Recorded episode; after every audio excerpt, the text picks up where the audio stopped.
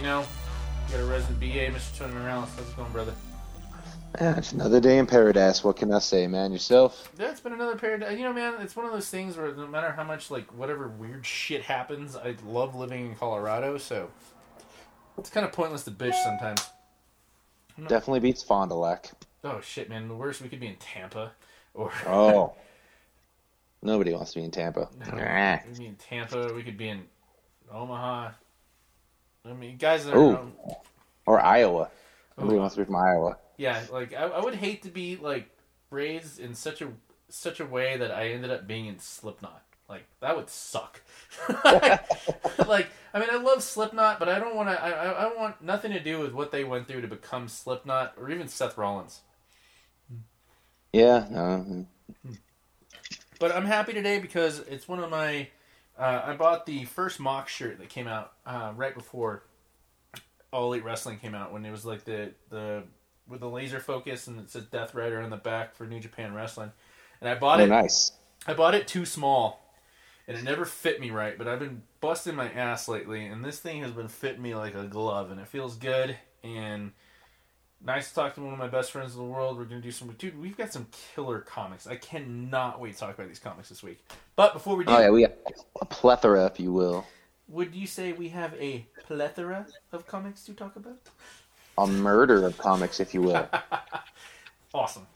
But we have some awesome matches to talk about. We got to talk about uh, Kenny Omega and Rich Swann, and we got to talk about Martin Casares and Mr. Brian Cage. Man, like what? Tell me, I have not seen, guys. I haven't seen Rebellion yet. It sucks. I've got it downloaded. Gonna watch it, but I've been super busy. Yeah, no, man, it was a overall really good show. Freaking opened up really good with the uh, X Division triple threat with TJP versus Josh Alexander, formerly of the North, and Ace Austin, freaking X Division champion. Um, you know, killer match, good back and forth. All three guys getting involved, and that's one of those big things about you know triple threat matches is a lot of guys will make it. Oh, you know, these two guys will wrestle then they'll do a spot and then this other guy will slide in and one guy will slide out and take a break and you know those guys will go for a few minutes Then the third guy will come back in and the other guy will leave and the second and third guy will go at it for a few minutes blah blah blah. And it really it was it was three guys going at it the whole time Regan. It was really really super good. You know not not in the same vein of classic X division matches like we're not talking Styles Daniels Joe from Unbreakable 2005 or nothing but it was a solid. It, it was solid, and it was great in its own way. They did a lot more um, submission wrestling and a lot more submissions into other submissions, which is something I personally am a huge fan of. Why is that? I just love the transitions, man. Freaking, you know, being able to flow in the ring is, you know, kind of next level stuff. Really being able to get in there and just, you know, you know, this doesn't work, so I'm going to switch to this hold. Then that didn't work, so I'm going to switch to this. And oh, this guy reversed into that, but I can reverse it back into this. Just, uh, it, it's it's really the, uh, like I said, it's, it's the flow. Being able to just kind of transition smoothly from one hold to another, going back and forth with it. It's truly an art form. You're not just talking about just standard like you know amateur wrestling like the flow. You're talking about like psychology. You're talking about giving someone a break. Like the, he's kind of knocked out so let him like let let these two guys shine while they're you know like teaming up against this guy you know just just for a brief moment before they eventually turn on each other. Uh, you're, you're talking about all the, the best aspects of wrestling man. Like that that that that's the jazz right there man. Yeah. No, that was really good. Um, the uh, the women's title championship and the knockouts championship match between Deonna Purrazzo and uh, Tennille Tennille Dashwood was super good. Sell me, That was a that was a lot of fun. sell me on Tennille because I've always been, and I gotta say, I have been a solid Tennille hater since I first laid eyes on her because she was, in my opinion, she's always been made out of porcelain, always hurt, uh, always uh, on the mend, always making some thirst trap uh, promo, and then five months later she shows up again. I mean, like, I, I, it's not that I don't respect her. That's not what I'm saying. What I'm saying is, is I, I, I haven't found a reason to really invest in her because of the fact that she's, like, there's only like the '90s are over. You know, like the, there's no more girly girl shit. No, like the women are 100 percent equal now, uh, Mhm. and it's not just like let's show some TNA. And I've always found a lot of her work to be a lot of TNA and then not a lot of substance, man. I, it, was it just because she was underutilized in the in the F or, or I'm sorry, the E, or is she just now like showing better training? Not, no, I would say she's been doing it because, like, you know, people talk about the uh, the whole women's evolution, women's evolution in 2015, 2016, right? Oh hell yeah! I remember watching that that that one night when they brought all the all the women from uh, NXT up, and it was on, and that was fucking great. Yeah, they brought up the four horsewomen, Yep. but, but you know who started that division? Who? Paige and Emma. Oh, I remember it was Paige. Those, no, no, who was Paige wrestling? She was wrestling Emma. Oh shit. That that whole the whole thing for the they built it up the women's title. The freaking the the end of the tournament was Emma versus Paige. That's what started the whole women's evolution thing. Well, goddamn. Like Emma got Emma got brought up. She got paired with Santino because she was doing the dance thing, and Right. Santino was goofy. Oh, and she got freaking sent back down because nobody cared. They never let her wrestle. She went down there. She revamped herself. She started doing the whole kind of a lot of what she's doing now with the whole "it's all about me" persona. They put her with Dana Brooke, and freaking they put her with Dana Brooke because freaking Dana Brooke was freaking brand spanking new. And same thing they did with, when she went to the main roster and she was paired with Charlotte. They gave her to Emma because Emma knew what she was doing and Emma could show her the ropes. And as soon as she got to the main roster, they did the exact same thing. They put Dana Brooke with Charlotte for that first six months to a year, what it was.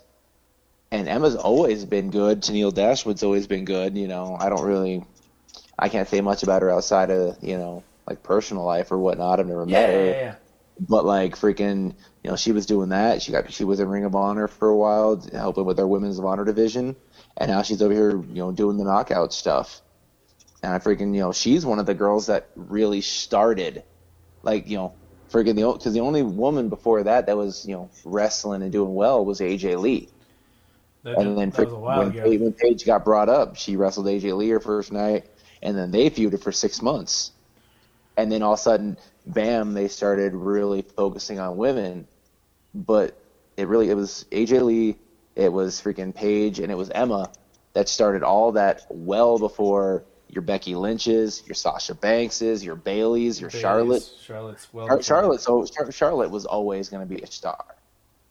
It just it just is what it is. Because you see when freaking Paige gives up the NXT belt, and freaking they do another tournament for the freaking belt, and ends up being Charlotte versus Natalya, and she goes over Natalya. The match is not that great. Well, Natty's, Natty's not the best wrestler in the in in Oh, the Natty's world. fucking amazing. Charlotte didn't know what she was doing at the time. I've never thought Natty was the best, man. I think I just maybe just never been like too turned on to her. She, she's never she's never had an amazing. She, they've never allowed her to really be a huge character because WWE focuses on the characters. Right. The reason she's had a job straight for like what 14, 15 years there Great worker. is because she's one of the best. She's, She's amazing in the ring. She's just not. They never let her get a real big personality and never really. They never made it a point to present her as the best. She's like she's the- presented as the veteran. she's like the opposite of how they worked Dolph Ziggler because you know how Ziggler puts everyone over, but Ziggler Mm-hmm. always shines when he does it. So you're like you're you're putting this in great perspective, and I use the wrong terminology there. It's not that I wasn't turned on to her in some weird way. I just mean like I never found her. I never liked any of the storyline she was. I don't give a fuck about Tamina. Like like the the the one- the one time I remember really being invested is every time they had him had her with Tyson Kidd Yeah. and and it wasn't just because Tyson was there and because he's a man. It was because like there was some solid chemistry there, and you know, God bless him, man. I- Like if anyone like God came down from heaven right now and rejuvenated their spine, it should be Tyson Kidd. Yeah. I mean, And- Tyson Kidd, him, the whole thing with him, her, and Cesaro was amazing. in, Oh, like, dude. Oh, dude. 2014, I believe it I, was. it was it was it was it was thirteen and fourteen, and I remember watching the highlights because I, was, I just started rewatching back in early fifteen, and um, I, I had all this sh- homework to do, and there was so much to do when it came to Tyson Kidd and, and Natty. And, and like, granted, I did get lost in a lot of the total diva stuff, but like you know, I've been Mhm. watching soap operas since I was a child.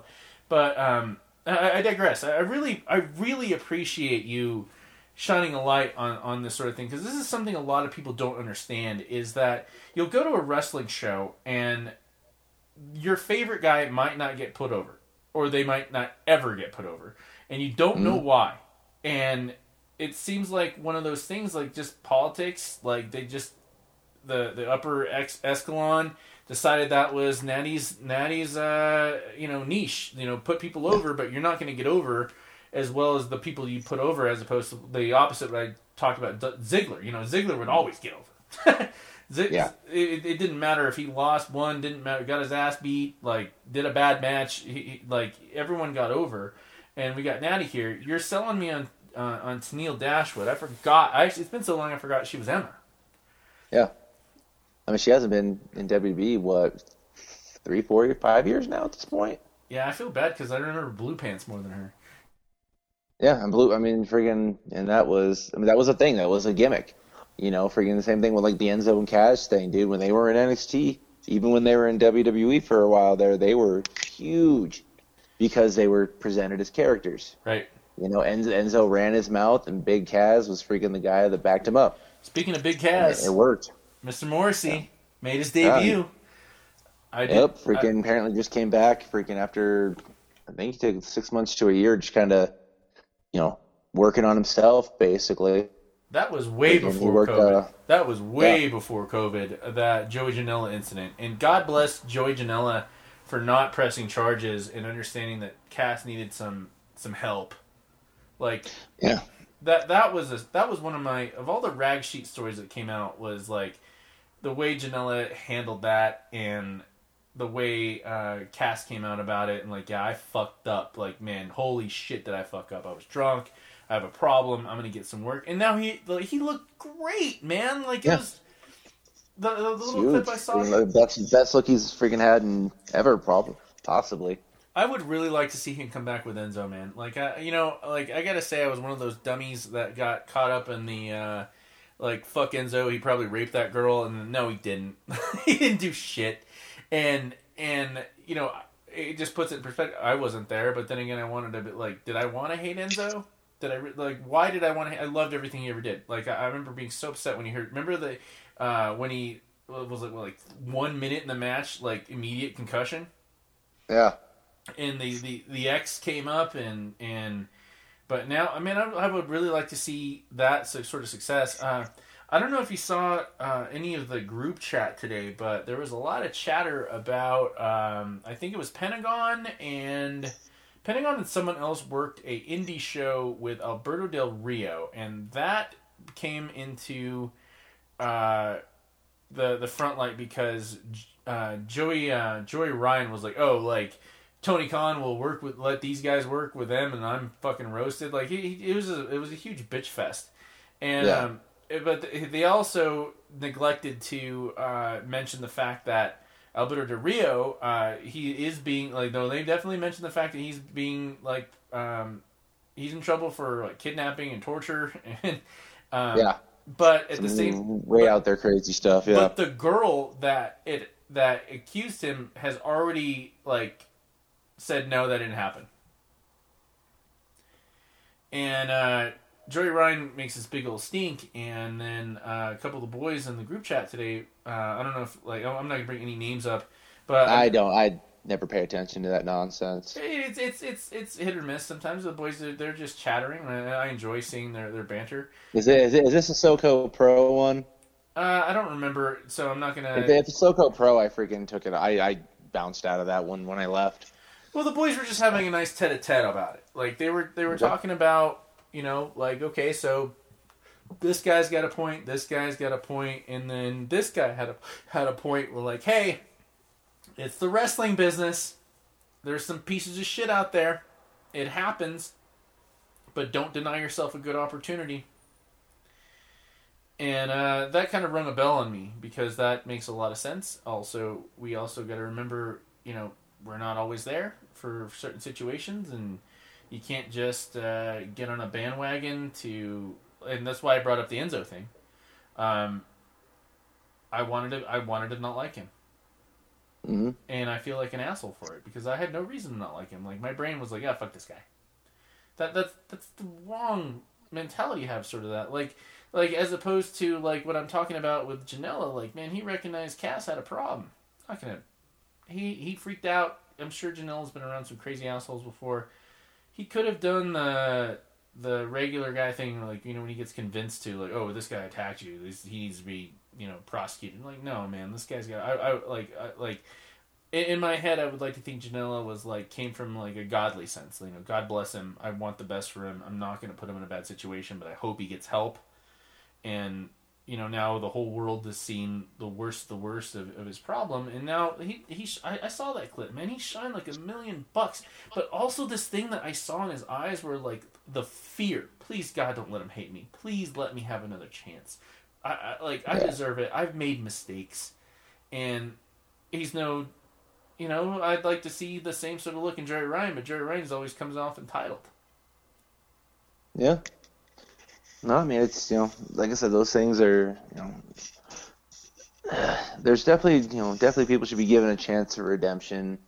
You know, as far as my thought process is about like being part of shows with guys like that, it's kind of, you know, it's it's like the whole pay pay situation. You know, oh, I'm only making X amount of money, blah blah blah for wrestling. Like that's on you. Yeah, If you if you want more money, ask for more money. If you think you're legitimately worth it, then it's on the it's on the promoters to freaking you know figure out if you're worth that money or not. right. You know, simple as that.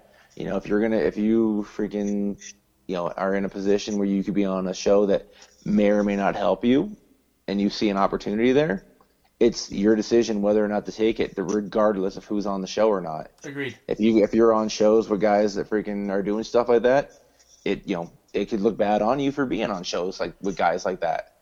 They could look at everybody on that card and be like, well, if you're okay with that guy and he did this, I don't want you on my show at all. Yeah, that's uh, Or or someone else could look at it and somebody else could be looking at it because of that and see you and be like, maybe I'll give that guy an opportunity. He did really good. I mean, it's it's it's a gamble regardless.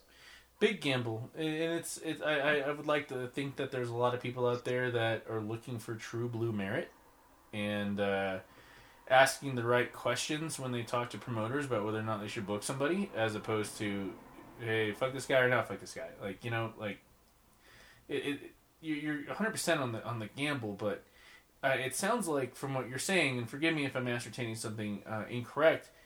You, you're just talking about merit of character. You did the right thing. You didn't do the wrong thing, and regardless if someone shines a light on you, like you worked with someone that you quote unquote shouldn't have because people want to cancel them, you still did the right thing and you did you made a right decision and things came out right. And hoping that other people see that. Am I, wrong in that? No, it, yeah, like I said, it's just it's a personal preference. You know, I you know, if if somebody else is on a show and you have issue with that person, you know, you can either work with them or you can not do the show because that person's there. Regardless, regardless of if it's something you know on a national stage or if it's you know me and guy X have a beef Yeah. and and it's nothing more than that. Right. I I don't like you. I don't want to work on shows where you're wrestling at. That that's the performer's decision, one way or the other. It could, you know, but the thing is, you can't freaking you can't go on those shows and be and you know, some people may or may not look at you differently because of it, You have, depending on the depending on the situation. do you have any like advice for any wrestlers that are about to encounter the situation or have not encountered the situation yet that you haven't like touched on in what we've talked about so far? I mean, like I said, it's it's it's it's a person by person situation.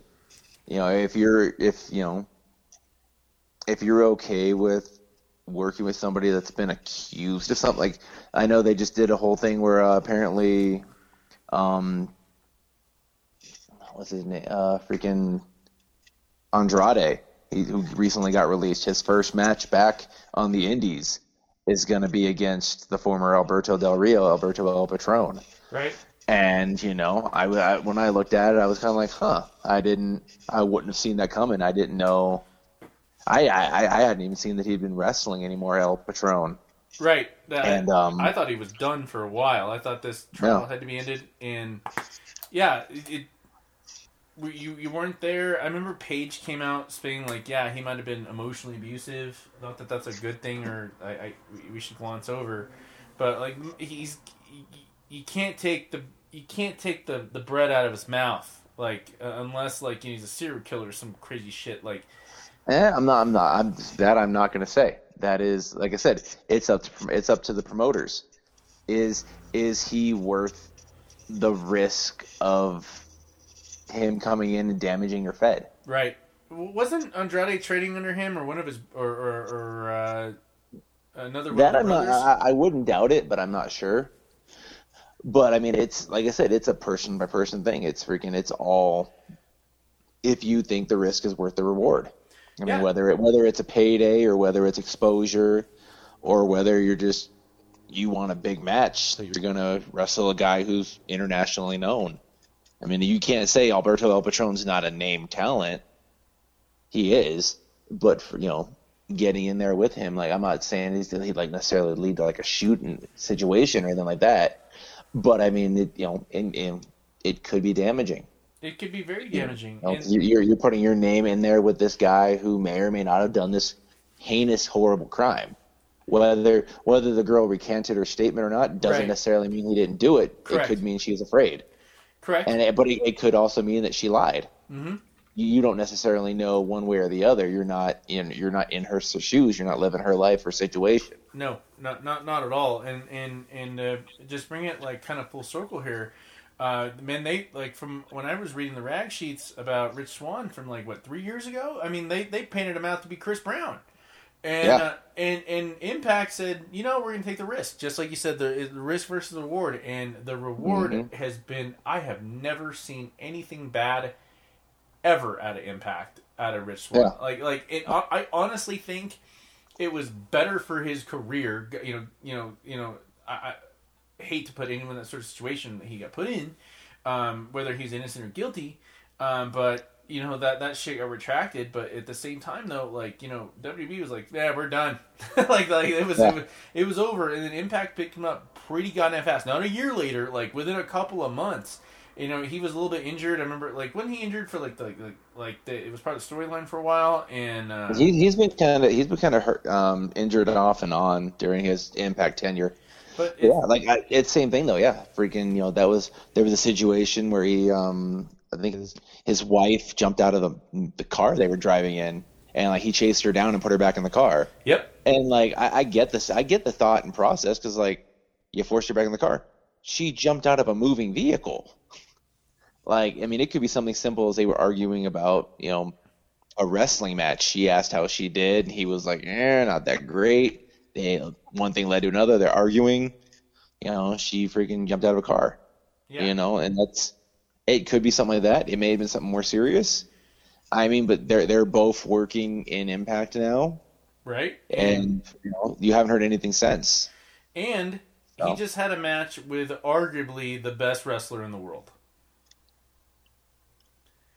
Definitely one of the strongest booked. definitely no, but yeah, no, booked. it was yeah, it was him and Kenny went out there and they had a good match, freaking twenty something minutes or so. You know, and it's it was a big deal. I mean, they they definitely went out of their way to make it a bigger deal. You know, they had one referee from Impact, one referee from AEW, uh, Mauro came back to oh that you know do a wrestling you know freaking commentate the wrestling match. I can't wait for that because of Mauro. Mauro, I, I told you I met Mauro at uh, Mania in Dal- in uh, New Orleans. Mm-hmm. Yeah, he was just like I I, I, I got choked up meeting him because I, I, I read because we we all know how JBL is in backstage. You know he he says faggot like his like it's his last name, and um, from what we were hearing of how he was treating Mauro, uh, it just wasn't okay. Like the guy's just not. He's not a weak person, but he definitely has his limits and doesn't want to work in a situation like what he was doing with JBL. And I remember seeing all the like on the rag sheets. Yeah, a lot of people supported him, but a lot of people really shit on him. And I like I saw him getting a a, a, cola from uh, from the one of the stands. And you're more morale. I've told you this before, and and yep. while while while I'm hugging him, like um, I, I saw what you went through, and I'm so supportive of you. Like, and and he was like, "Thank you, thank you, brother, thank you, thank you." Like, like just he meant it. Like, it, but it, it didn't feel like a, a traditional like. Don't piss off the fan. He's in this vibration now, so I gotta vibrate at this same vibration at the same time too. Like, like I, I, I feel like I really like he heard me, and Yeah. that I that I supported him. And when I saw Morozzo, I was like, I can't fucking wait. Like like it could have been nobody versus nobody, and Mor- Mauro calling it. like I'm there. oh, I'm there. I'm there, and th- this this has been such a great conversation about these sort of sort of situations, man. Because there there's like there's a weird cultural shift going on that's going back and forth, and you got to make your choices. You got to like, do you want to wrestle down in Pueblo because these guys got this reputation and they're trying to build it up because this was a lie and this wasn't a lie, or you're not going to believe it or not, or you know all the different issues either of us have had. And, or, or we're talking about I, I can even bring up blue I brought up blue pants earlier blue pants Yeah. uh, like she got fired for being a fucking drunk like like but she was wearing some X-Men costume like that's the best I got she was wearing traditional X-Men uh, first class shit. And uh, Yeah, I, the balloon yellows. yeah, I, I dug her, and you know, like, hey, she made some mistakes, and I'd like to see some more forgiveness in the world, man, because it just, it's just, it's a shit show out there right now, and you can, and uh, I'm thinking about what Sammy said, like, hey, don't, don't waste an opportunity, make up your own mind, like, give people a chance, and it. You're a human being. We make mistakes, man. Like right now, Yeah. just me saying It's part of the DNA is how we learn. yeah, uh, just right now when I say we make mistakes, I'm thinking about like eight things I'm ashamed of. like, gotcha. yeah, and, and but it's it's one of those things, and so we talked about. uh Obviously, Kenny went over. Yeah, no, I mean it. You know, it's one of those things. Freaking, it was great, dude. Freaking hit the hit the One-Winged Angel for the win. Freaking clean match. I, I was surprised it was clean. Freaking, I kind of expected a little bit of shenanigans. Didn't happen, which is, you know, given the circumstances of the match, freaking with it being champion versus champion, title for title. Yeah, it was probably the best way to do it. It's kind of the interesting thing to see is where they're going to go with it afterwards. You know, you know, Kenny's got all these belts where does he go from here? Does he want more? You know, and Rich Swann, he lost the Impact World Title to an outsider. Ooh, How, how do people deal with that? You know, yeah, because then we got to bring up. we- is is he a pariah now? Oh, That's a great question, especially like if you uh, bring in the uh, the idea of the the screw job. Because remember that the, the belt couldn't travel, hmm but the belt just traveled from Yeah. one company to another, and twenty years ago that was not okay. Like like Yeah. uh, I still say there should be a Hot Wheels the Earl uh, the Earl Hebner escape mobile with his brother uh, Hot Wheel. Like I would I'd buy four of them. Um, Exactly. You remember he was waiting for him outside because shit was gonna happen. But Well, I mean, I remember hearing about it. They were talking about it. Um, I think Wrestle Talk or something like that. But uh, the last champion versus champion match was uh, on pay per view was Super Clash Three AWA in 1989 ooh, with uh, Kerry Von Erich defending or and Jerry the King Lawler. no shit.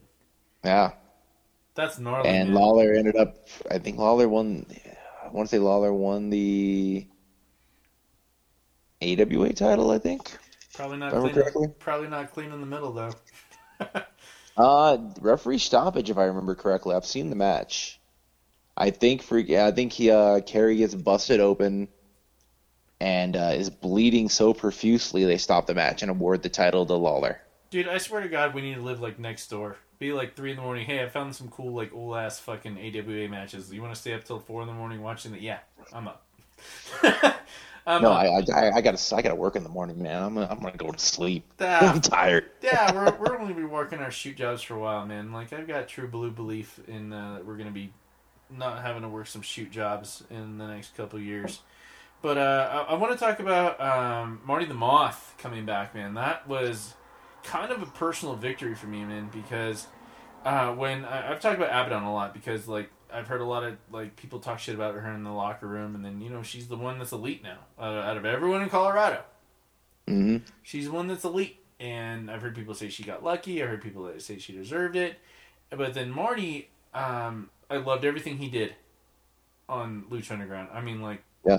kind of not okay to say that because he was a rapist. he put sexy stars through some shit, but uh, that was the storyline, and, and, you know over dramatic, and, and, you know like she got her you know time to shine.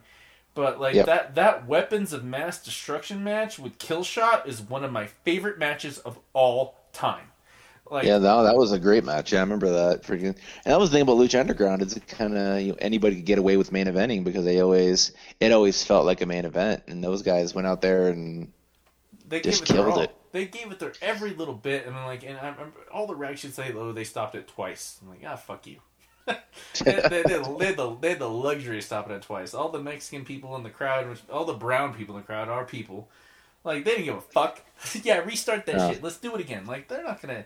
Like they, they were like, dude. Like one of my cherished possessions is, my uh, Pedros de Mall shirt you bought me, man. Like I wanted that shirt so Mhm. bad. And like, how many people in the crowd had Pedros de Mall on? And and we've got Ty out there. We've got John. We've got Cage. Like we got tahano um, Fenix, Pentagon, um, Mil Muertes, Drago. Drago, um, uh, uh, what's his name? Um, the skinny white boy. Angelico. Angelico, yep. There was never nothing bad. Uh, Yeah, Jeff it was Cobb. it was crazy. Was for it's good old Matanza, good old pig slaughter. Shit, yeah, man. And then we got like like when uh, it was Monday and, and Marty's posting like I was told I was never gonna wrestle again. I'm in the best shape of my life. I'm about to wrestle like I don't I don't think uh, Cage versus Marty ever happened in Lucha Underground. No, I don't think they did. 'cause they were both uh, they were both heels, I believe. It, it didn't matter. Because Cage was kind of Cage was kind of a killer, and he had the uh, he had the gauntlet, and gauntlet. he won the. the I think he won the gauntlet. I think he won at least the uh, the gift of the gods championship. Both of them won the Gift of the Gods championship for certain. Um, Yeah, but yeah, I don't believe they ever crossed paths. But no, freaking uh, yeah, no, I'm with you, man. I remember because I've known I've known Marty. I used to wrestle in Utah quite a bit. I remember like Marty was on like a year or two in when I first met him at a UCW Zero show in like '05. Like we were both on this show, and like I think Sabu was in the main event. And freaking, you know, Nice. nice enough guy. I can't even. He wasn't even. He wasn't Marty the Moth at the time. He was Tristan Gallo, if I remember correctly. But yeah, dude, he's just he's he's grown, and you know he had a he had his run with Tough Enough, um, forever and a day ago, and like that was kind of my always my thing, man. It was always kind of like of all the guys that got picked up, and all the you know he finally made like a bunch of the Lucha Underground people were people that got picked up from his season of Tough Enough. Him, Son of Havoc was on that season. Eva Ivelisse was on that season. was Juice on that season? uh, Juice, I don't think ever. No, no, Juice. Juice was on NXT. I'm, I'm, I'm, I'm mixing up He was my on, yeah, I'm, I'm like, yeah, he, he was on he was on it straight tough enough, yeah. Um, but yeah, quite a few people from that season got picked up in other places, and like Marty just ne- uh, until Lucha Underground, Marty never really got his chance to shine, and then once Lucha Underground kind of fell through, you know, a bunch of the guys went to TNA or went to Impact, and some of them went to AEW once they're fucking and like Marty always seemed to be that guy left behind, and I was always, I and I never understood it. I was like, you know, because he got hurt and tough enough, and freaking, you know, I was always like, you know, he's so he's oh he's been good. He's been good for a long time. He's always been good, man. Yeah. His, his The guy with- can talk. The guy he looks great. Freaking got some size to him. He's a good wrestler between the ropes. Million bucks, man. Like we watched him wrestle Chongo, man. That was my. uh That was when Yaden and uh and um Curtis Cole gave me my uh my first real like in like like we don't know you. We hear you're a stand up guy. Here's your press pass, and it, like getting in talk with like Chongo and, and Marty were just like it, it was like old. I, I really wish I'd filmed it, man. I wish uh, like uh, that camera I'm saving up for. I should have had mm-hmm. that like them just they, they were just they were planning a match, but they were more in the zone that they were so relieved that someone of their own caliber was there Mhm. that, that they trusted. Not that the, that that these guys don't trust the people in RMP. No, no, no, I'm not saying that. But we're talking like like like like this is somebody you started Boy Scouts with, and now you're an Eagle Scout, and about to be like you know in, in the military. And and it was just so awesome watching these guys do that tete-a-tete. Like they, they were just I mean, it, like, they might as well have been sharing like a fucking malt or something like that. like, like it, it, it, it, was it was nice to watch that. I got a, I, I have a really candid photo I'll share with you later uh, of them hugging um, that they they posed for me, and because uh, I was taking as many candid photos as I could just for my own collection, and um, such a personal victory for the people that understand and invest in their right characters and. Um, God bless you, Marty. I, I, I want the best for you. Like, uh, fuck yeah, you had a match against Brian Cage. You deserve a match against Brian Cage. Like, like you didn't just, like, like, like you could have had a match with any of the elite people. Okay, I wouldn't have cared. But Cage, hell yeah, hell yeah. Yes. yeah, nah, man. You know, happy for the guy. Freaking guy's been, like I said, guy's been good for a long time. guy's busted his hump to get where he's at. Freaking he's overcome some adversity and freaking, you know, that's a hell of a redemption story, and I definitely tip my hat to the brother. Dude, I hope in three years you and I are like scouring Targets and WalMarts to get a uh, Marty versus Cage with Cage limited edition F- FTW belt with mail away Taz action figure set. That needs to happen. nice, nice. That that down. That needs to happen, man. Because the, the figures are the figures are great. Marty needs a figure. Cage needs a. Oh, dude, I want a Darby, but I will. I'd, I'd rob a bank for for a Cage figure with a mail away. Uh, uh, the mail away Taz. Yeah, the mail away Taz. the I told you my idea for the uh, like the missed opportunity with uh, Jungle Boy, right? Like you you buy Jungle Boy and you buy uh, Luchasaurus and you get your mail away fucking Marko Stunt. No, I can see that. I remember back in the day, the uh, the Big Show used to come with uh, the original freaking giant figure for WCW came with a little tiny Rey Mysterio, and I'm just like, why didn't why didn't like the Luchasaurus come with a little tiny Marko? Ah, give us a little like full on little skateboard or something like that, and a little actual hat like you can put on a little hat, little backwards, little, little backwards, little backwards hat, hat, little denim jacket. He's be all right. Like an official, like one one hundredth a new era Marko Stunt official AW hat. Yeah, that'd be cool. but man, like the the like the the the thing about this conversation about talking about Cage and and Morty is setting up so many different options for what can happen in AW because the gravitas of what happened in Lucha Underground, now that we've gotten more and more guys from Lucha in uh, AW, like why the fuck isn't Matt Cross signed somewhere? Like like someone answer me that. Um, the the other thing is is that we've got Nightwing setting up an entire year of stories in one issue that if like we mentioned earlier if we put the bullet points of like what happened in this comic book, you're gonna be like, fuck this comic book. Like, how did you read this? This sounds boring. Like what? Like wallet stolen, buy some pizza for some orphans. Uh, they're homeless. They're not orphans. Yeah. they may have. They may have parents. Yeah, and and and how how are we gonna sell this to people when a lot of people don't understand storytelling? With this, I I, I swear to God, man, I like I really want to like get in these guys' heads of how they wrote this because I really feel they set up an entire year of Nightwing. Yeah, no, they definitely. And the thing, is it's not even a year of Nightwing; it's a year of Dick Grayson. Ooh. Like this, that's one of the biggest Ooh. things about this book that makes sense to me as a person. Is like they don't like of all the comics that you read on a weekly basis.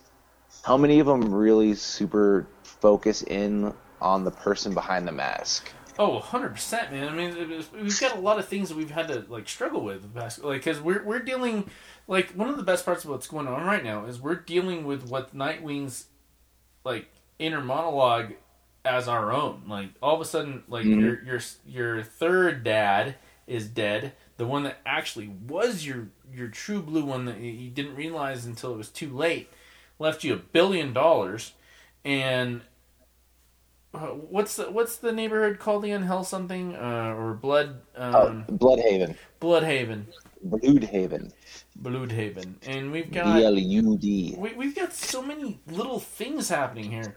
We got a new dog. Him and Oracle are Three-legged dog at this. yeah, three-legged dog. Him and Oracle are obviously madly in love, and they're playing. hmm They're they're playing that tete-a-tete, and we go some we go for some pizza. Like uh, I love this little panel here. Like uh, two slices, please. Seriously, what? You're a billionaire now. Oh right, four slices, please. And and we get to the uh, the monument of the squid fighting the the the, the humans. Oh no, it's it's it's a, it's a guy in a boat fighting a kraken. You're cracking. You're right. Yeah, it's a it's a kraken, straight up. You know, and uh, the whole thing is it's like Blüdhaven's originally a fishing town, and the whole thing is basically you know these people could fight through anything if need be, but like there's just it's you know Blüdhaven's not that place anymore. You know, and they're you're over here enjoying their you know their four slices of the pizza, you know, because you know Dick's spend, spending like there's no tomorrow now. Right. Yeah. Like like just Four whole these guys. slices. Yeah. you know, and then this this kid, and, he, and he's over here, and like the interesting part about Alfred giving him the money is that like you know the reason Alfred gave him the money is because you know he knew he'd use it well. You know, he wouldn't just you know splurge and you know get all the latest crime fighting gear and Go set up a Nightwing cave or nothing like that. yeah. None of that bullshit. You know, he figured he knew it. He knew he'd know what to do with it to really help people outside of being Nightwing. And like this homeless guy and this kid walk up asking if we have any change, you know, and you know, and you know he's like, I don't really carry, you know, I don't carry cash, even though he just got a billion dollars, and he's just like, you know, I, it's all on my card, basically. And freaking, you know, the guy's just like, you know, it is what it is, you know, you know, nobody does anymore, thanks. And he's just like, wait a second. Let me buy you a meal. Let me buy everybody. Let me, you know anybody, everybody, bring anybody. We will, I'll, I'll buy everybody a meal. Everybody. And he basically is setting up this walk, you know, this pizzeria they just went to called Marvin George's, which I think is freaking. It's a setup for freaking Marv Wolfman and George Perez from freaking Of you know course. Teen Titans, Of course, because they which did, I just dawned on me right now. they they did a Stanley Lieberman joke in um it wasn't Flash it was in uh, one of the Batmans. hmm Yep. Gotcha. But yeah, and they're just freaking just keep you know keep them coming, brother, keep them coming. And there's you know all these people coming, you know, and people being people. Unfortunately, you know, some some kid steals Nightwing's wallet or steals Dick's wallet, and he you know, he's like, oh crap, I got to find out who did it. And you know, next thing he says is, you know, don't tell Batman. And Barbara, who's with him the whole time, is just like, it's already in the group chat. It's in the group chat. Ding ding ding ding ding. Like Yeah. you might want to put that on silent. Cass has no self control when it comes to emojis. Yeah. So of course everybody knows.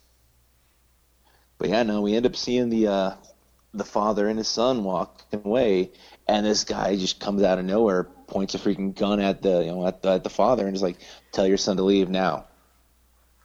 And he does, and freaking, you know, the kid's running off, he's like, "You know, please don't do this, don't do this."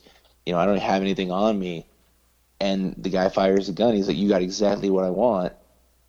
and he shoots him, but like this thing comes through and like cuts a hole in him and legitimately basically rips his heart out. Rips his heart out completely, like like Omega Red like style, man. Like just shook. S H L K. You had a heart.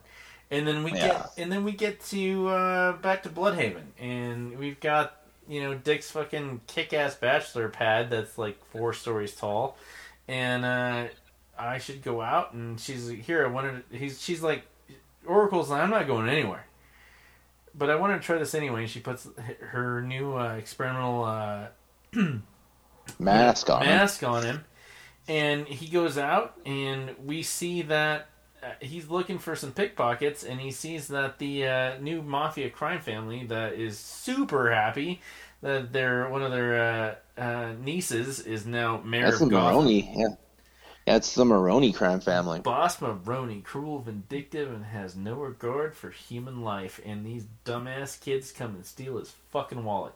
Now, uh, before I get too in depth in the art here, we have two of the best splash uh, screens I have ever seen. Uh, at the beginning of this issue is where Dick jumps off the building, and it starts out as uh, Troubadour Robin to Robin to old school Nightwing, and and then eventually ending in, in, in incantation here. Now, when he's jumping off the building here, we've got 1, 2, 3, 4, 5, 6, 7, 8, 9, 10, 14. Uh, no, not 10 iterations of action. Like, your eye just flows. like, uh, Yep. he's got those uh, death sticks like fucking Daredevil does, and knocks out a guy that's about to kill. Knocks out two two guys actually. Like punch to the face, back kick to the legs. Make sure that kid gets away, and then we get to their little uh, little kid homeless section. Yeah, you come to this whole thing. You know, he finds the guy that's gonna grab, you know, took his wallet, and finds out, you know, they're living in this this you know this homeless shelter or this homeless camp basically, and nobody has parents. Like everybody looks like they're to be 16 or under.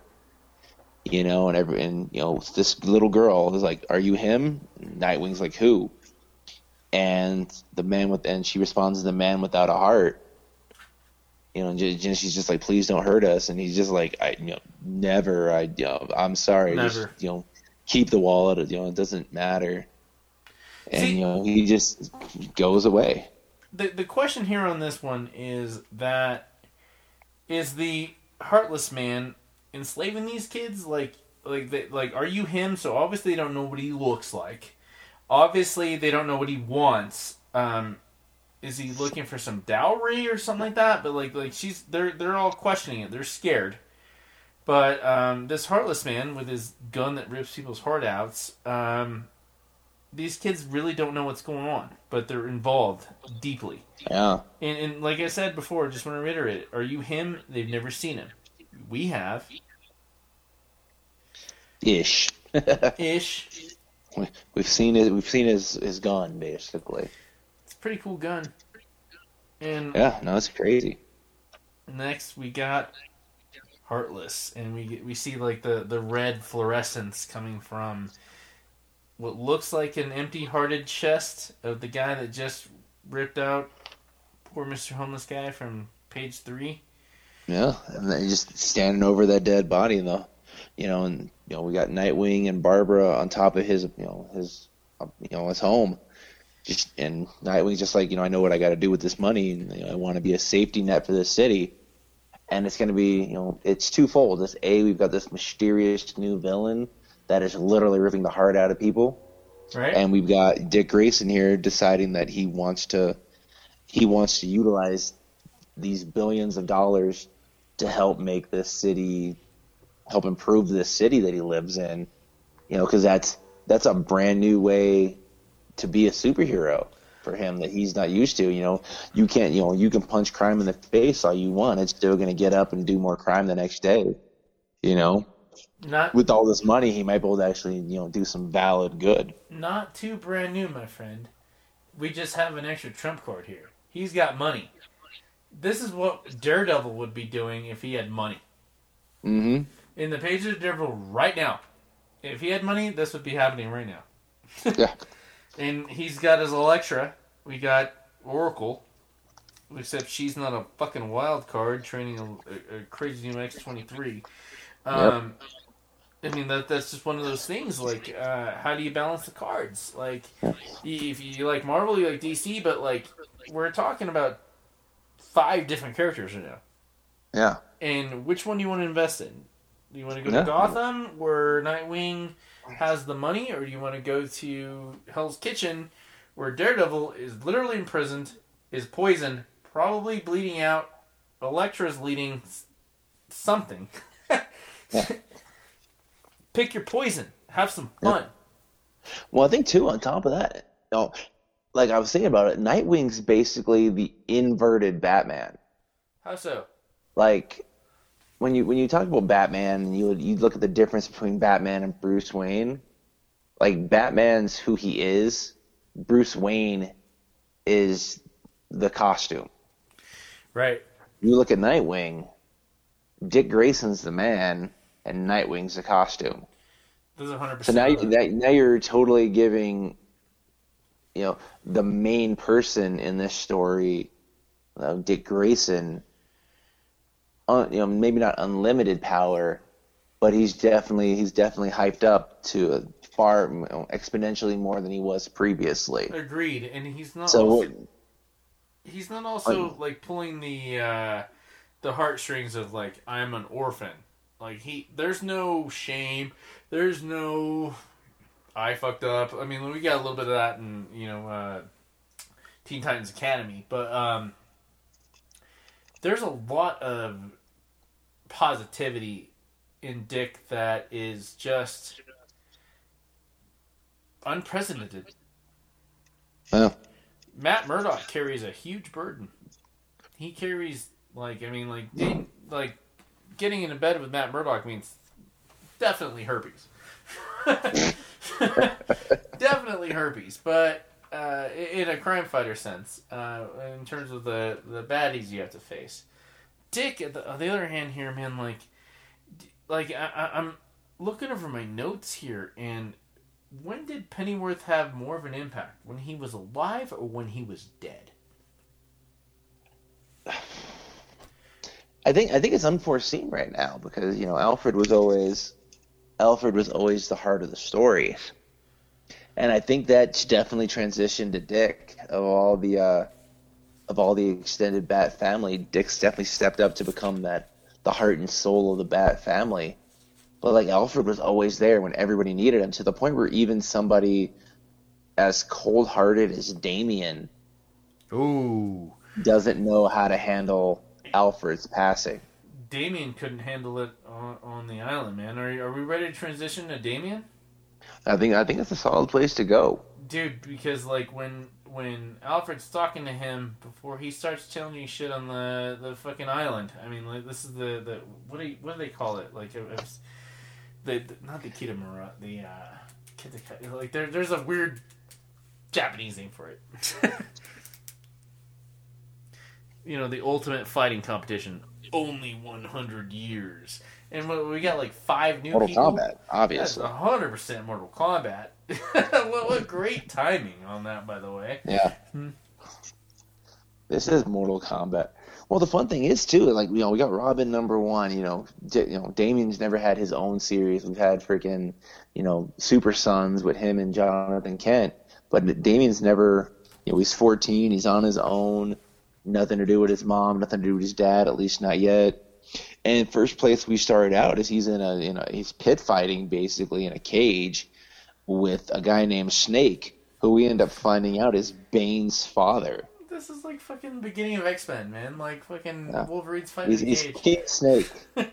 Yeah, he, he, he's fighting King Snake, and freaking, you know, this is, you know, for those who don't know Bane's history, this is the guy that freaking, you know, did the crime, and then when he escaped from Santa Prisca, the prison, um, they threw, they made his, they made Bane's mother, who was pregnant with Bane, freaking serve his jail sentence. Bane was born in prison, and then when his mom died, Bane had to serve the prison sentence for both of them. And that's this, you know, his cowardness is what led to Bane, which led to the breaking of the bat. You know, we, were- you know, we're talking about. I'm not sure. I'm not familiar with how long this character's been around, Not but like this character, this character, regardless, has legitimately 20, 25 years of backstory, and you know, for what may be his first appearance, as far as I know. Man, I, I've never seen this guy before in my life. I've I looked up what little I could because you you popped for it, but like there's very little about it. Um, I'm liking the fact that when Damian's beating his ass and like your tattoo is stupid, like he, we're getting some like Spidey quips here, which Mhm. totally sets it up for his heart about to be ripped out. But then we've got like these like he's sitting on the on the pier, man, like, and I love the fact that they went into like he's sitting there reading some anime drama, man. He might as well be reading fucking Naruto. like yeah, quite possibly. you had to read it the right way that you read manga. If you don't know how to read manga, then you're gonna totally lost at the right way to read like what he's reading, and it's the right size in his hand. Um, we're getting the good charity here, like you know, he gets his coin to go across the the sea, like it's uh, uh, Greek mythology, and like hey, some some people are looking for some money, and he hands them a roll, and they're celebrating. He takes off, and like he's such a dickhead on this fucking trip, man. Like we, we get all these. I I love I love all the new people. Like it wasn't just because Mortal Kombat just came out, but I love these sort of situations where we see these assholes that like, hey, we're gonna be friends now, but I gonna kill you. Every single one of these guys is planning on killing the other one. Then we get to Lazarus Island, and like, what is that skull? It, it, it's it's not it's not an ape skull. It's not a demon skull. It's it's it's a weird hybrid, and there's a city on top of it. Yeah. No, it just kind of looks. Yeah, I don't know. It look, Yeah. kind of looks like a human skull sideways or cockeyed a little bit. But we- no, it's interesting though, because like going back real quick, we've got you know every, everybody he talks to, everybody who's talking to him, talks about who they had to beat to get their coin. and they all cheated. You know, one guy's talking about how they had to beat Bronze Tiger, and freaking, um, one girl's talking about how somebody had to uh had to pay off Shiva not to fight her, so she only had to fight Richard Dragon.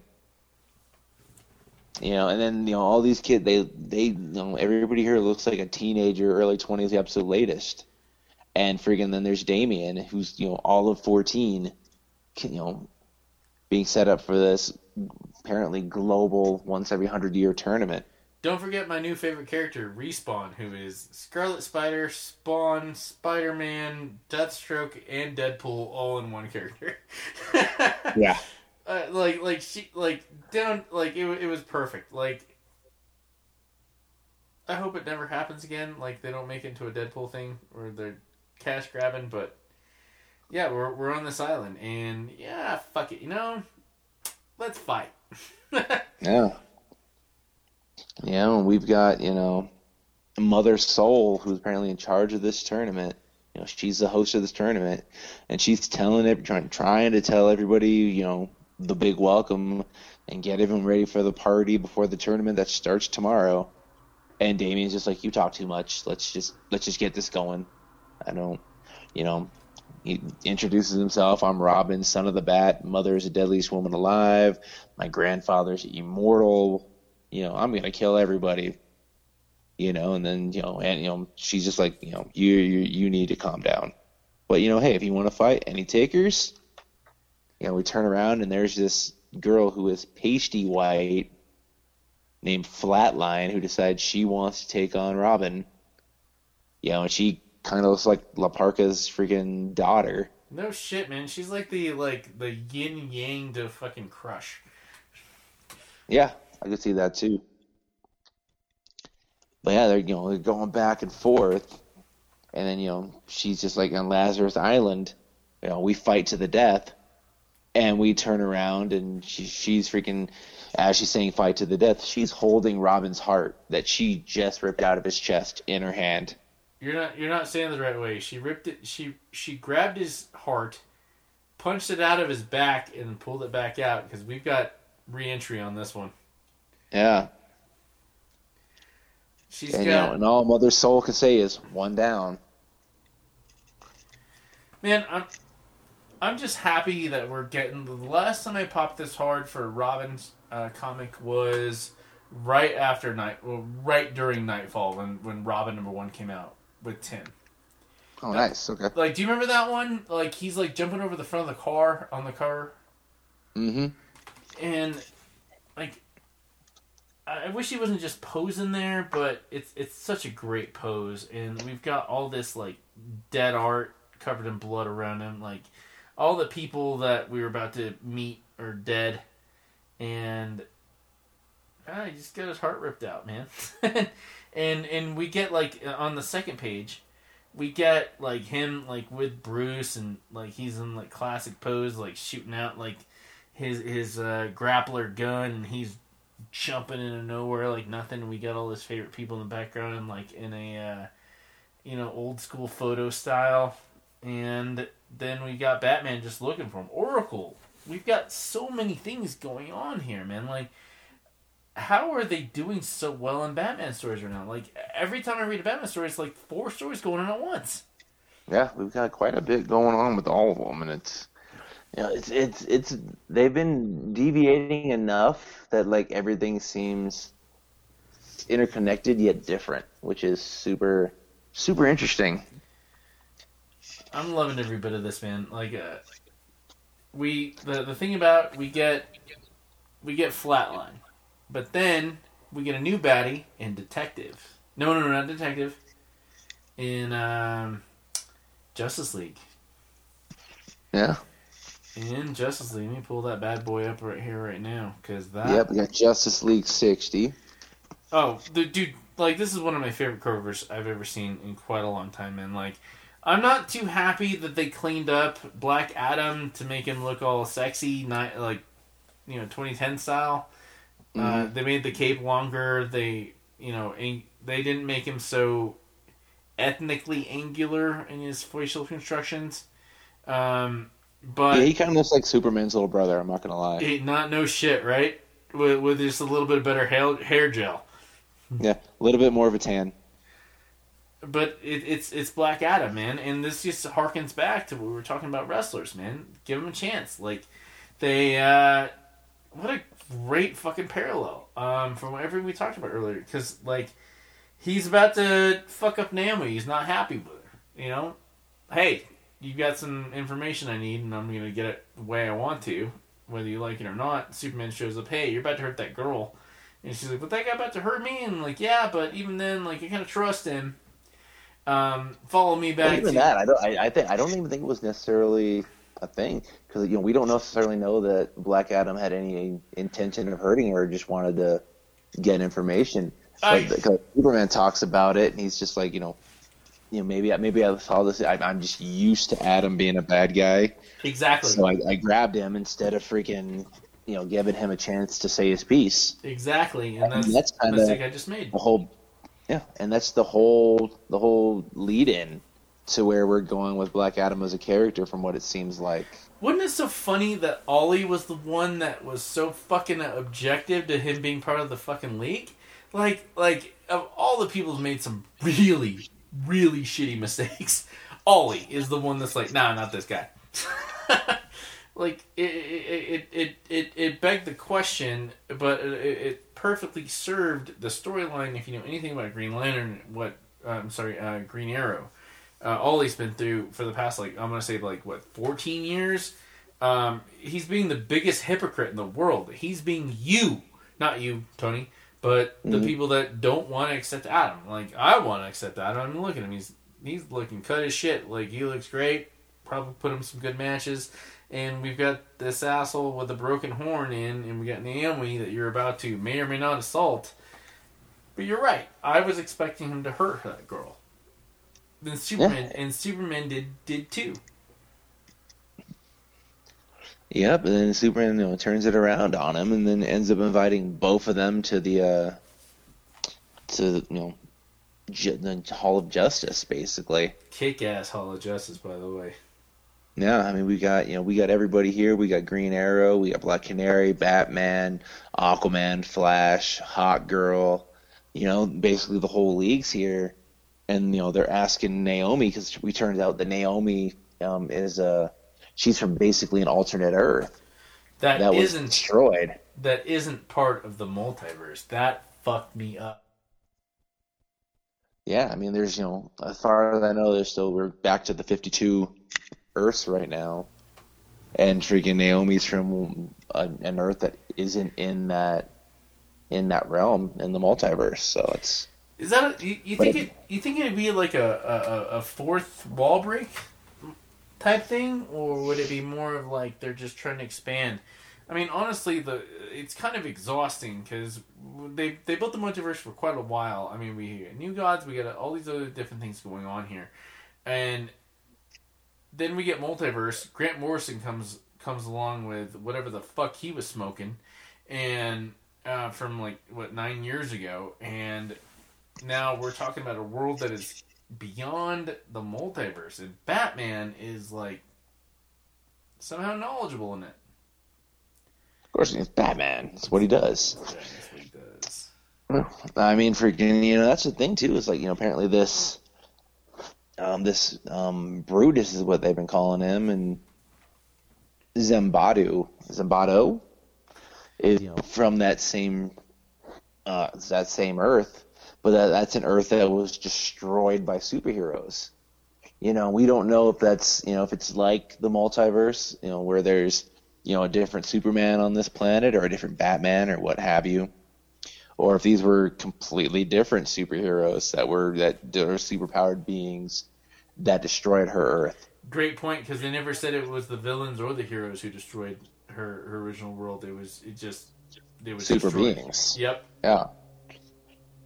You know, I mean, and you know, as far as Ollie goes, I, I totally get it because Ollie, Ollie always tries to, you know, see, you know, everything, and you know, he's just like, hey, you know, Black Adam's just over here chilling, just listening to all this, you know, I think it's a it's a perfect opposition between him and Superman because of course Superman's going to be like, you know, let's give this guy a chance, you know, because that's that's who Superman is. You know, he is the embodiment of hope. You know, hope for a better tomorrow. Hope people can change. You know, it's you know, it's always going to be on my mind. It's always going to be if somebody wants to change, they will, regardless of whether you give them the opportunity or not.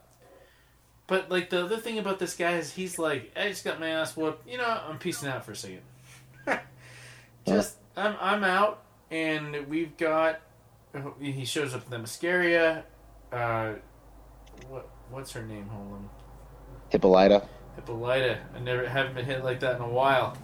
And then we've got the moral question here. Do we listen to everybody? Listen to Naomi? We trust someone that like because we've got the opposite ends here.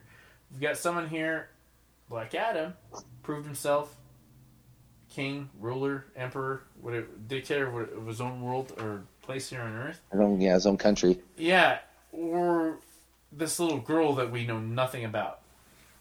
Not only who claims to be from some place that we don't know and that we know next to nothing about, exactly. and she's the only one, and she's the only one who's been there and last time she was there, it was only for about 15 minutes. 15 goddamn minutes. Like, that's all she was there for. And now, like, the ultimate evil is breaking through here. And I'm loving this, man. Like, I, I'm loving the dynamics of this. It's not whether or not this guy's going to come in and destroy the world. I'm just loving the, the tete-a-tete here. Like, like we're, we're balanced back and forth.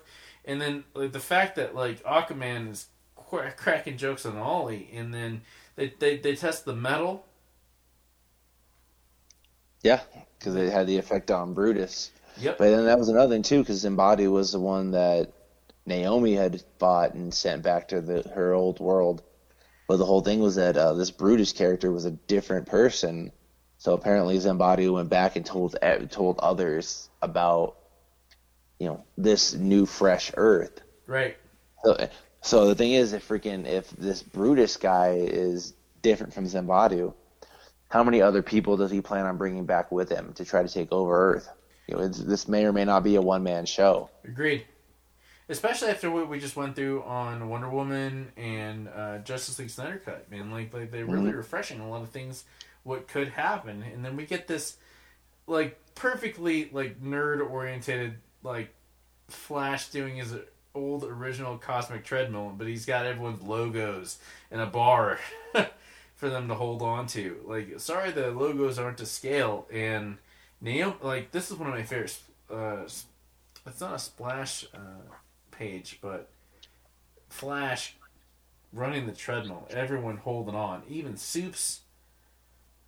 Black Adam's holding on, unleash your power. I mean, like when he he's he's wanting pain there there's something about Black Adam's like anguish that I, I really enjoy, and we get to this end page, Superman, Batman, uh, guys, guys, and it's like you know this deserted, post-apocalyptic, probably not even no flora.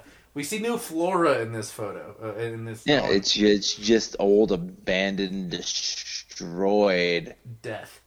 uh, yeah, death. Just this town that obviously has no living person in it. Shit, man. Like every little bit about this is this has been probably the most enjoyable Justice League story I've read in probably about in a year. Yeah, I'm like I'm not really a huge Justice League guy. I just kind of picked it up because I was like, oh, there's gonna be a new lineup. This could be fun, and it's been it's been interesting to see what they're what they're doing with people so far, and you can just tell it's all building towards something. You're not, you know, it looks like it'll be like I said, this one guy, but like I said, they could easily bring in an army of superpowered other earthly monsters and really just kind of unleash hell. I'm really enjoying it, man. Like I, I love the fact that, that it's being carefully curated. I'm not the biggest fan of Bendis. We talked Mhm. about that before we started, Yeah. but um, why not? We're we're having Yeah. this is this is a lot of fun. Um, there's been a little cheesy stuff mixed in, but Oh, yeah. I'm fine with that. Uh, Yeah, I'm actually getting some old uh, when D when uh, Rebirth first started. You know, they did the new Detective Comics with Batman and his his his team, and one of the guys that ended up joining the team was Clayface because he was they were doing a huge redemption angle with Clayface, and like it's it's definitely similar with Black Adam now, only you know the only difference the huge difference actually is that Clayface was super remorseful for what he did. oh my, one hundred Black Adam, Man. we're we're not seeing Black Adam remorseful at all. no, not He's least. I'm I'm a leader. I will do what I do for my people, and screw you. Dude, that's one of the reasons why I knew you were ready for my like be part of the show. Not that I'm like better than you in any way. I'm just saying that like like you were you You got better hair. you you vibrated the same way that we do here at Mindfields. Was when we had our first conversation about uh, Clayface.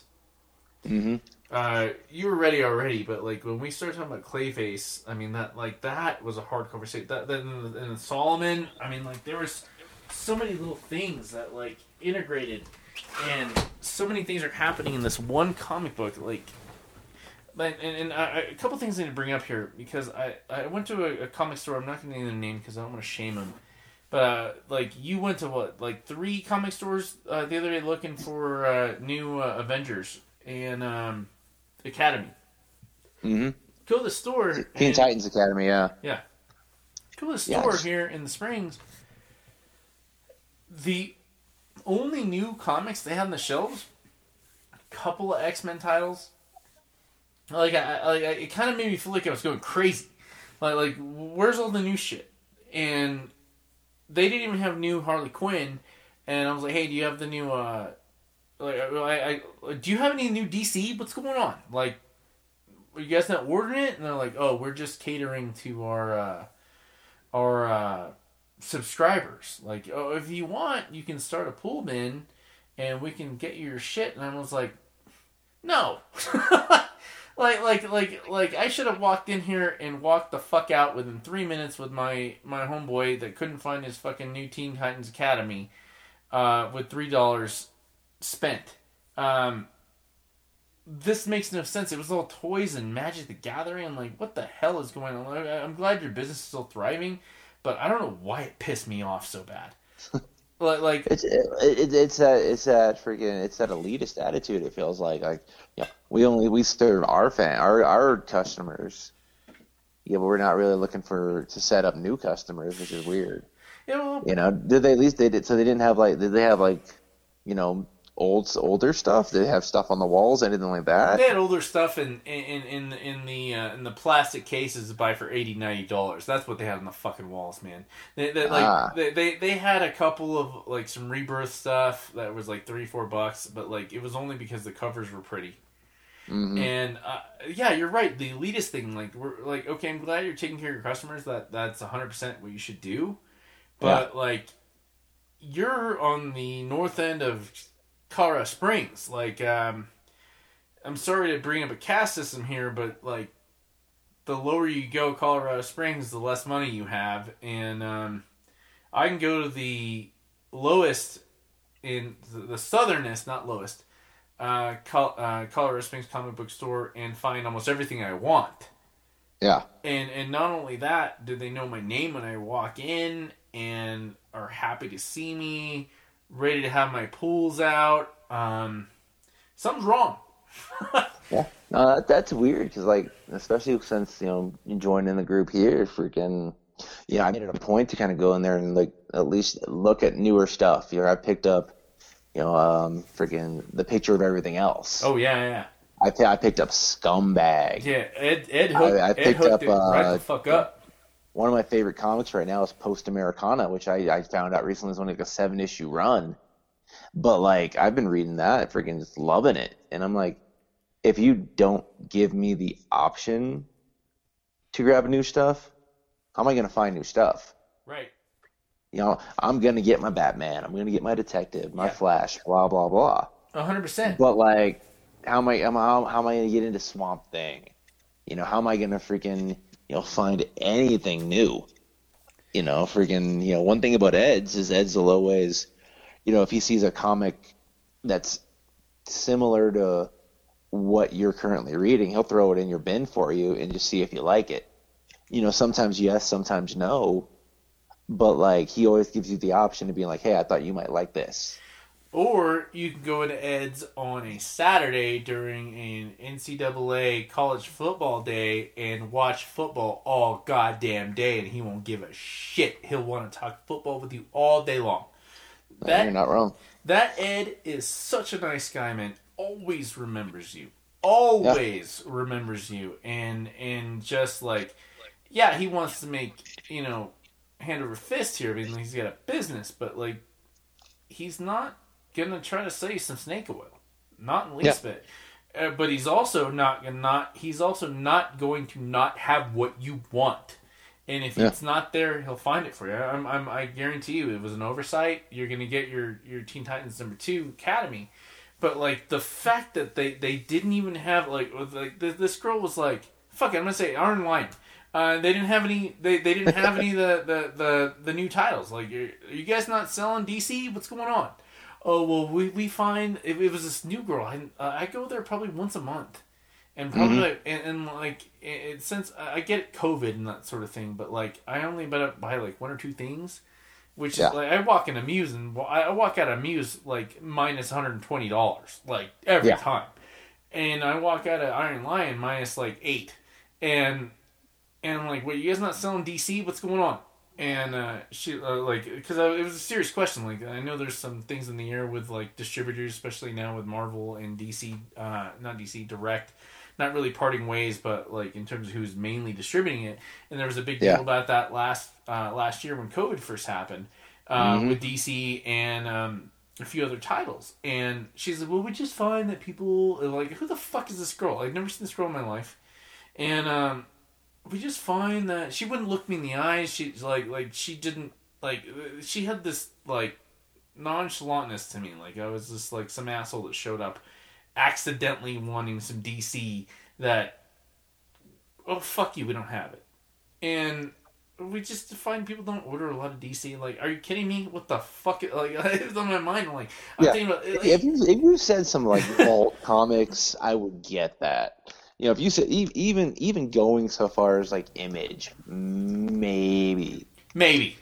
yeah. maybe, but you're you're gonna say DC. Like nobody wants DC. Like that is either the number one or number two comic in the world, depending on your point of view. No shit, man. It I didn't- what it is. I didn't ask for Dead Men issue two circa 1995. No, I just wanted the new issue of fucking Teen Titans Academy from my homeboy that went to three comic stores because it's difficult to get some things. Yeah. And and and I had three comics in my hand I was gonna buy and I put them down. I I, I literally just put them on the on the counter and just walked away. Yeah. She, she was still talking to me. and I was already pissed off, and I, that's when I texted you. I'm I'm pissed off, and I don't know why. and um, and it was it was it, like, but you know the the other the other uh, places in the in the Springs bin like Muse, Ed's, hell. Yeah. Like I, I, can I can count on Muse if I need to make some rent to sell some magic cards, like, like, Yeah. like like like shit like that. And um, Mhm. it, and, and they're always, they're always nice. You have a question, they're always they're always there to help out. Freaking, it's you know that's the thing, man. Comics, like you know, you- you're not gonna you're not gonna be a millionaire freaking selling comic books. No. It is what it is. Like you are you are freaking like it's it's a business where you have to know your customers. Like you, Dude. you have to like freaking you know selling. Like I freaking work at a I work at a pharmacy. You know, it's it's easier if you know your customers because you can freaking you know you can help them out. You can go the extra mile for them. They're less likely to yell at you.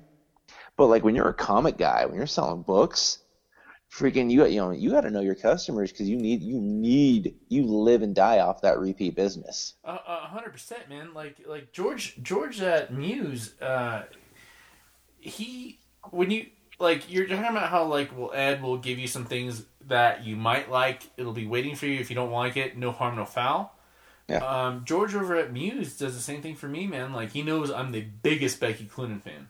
And I Mhm. remember one time I was there for one of their comic sketch drawing classes, and I saw there's like one of the guys had this new like Becky Cloonan cover of like this little like indie imprint she did. I didn't know existed, and I was like, "Where did you get that?" And the uh, the guy that had it worked there. He's like, "Don't worry, George. George has one waiting for you in your bin."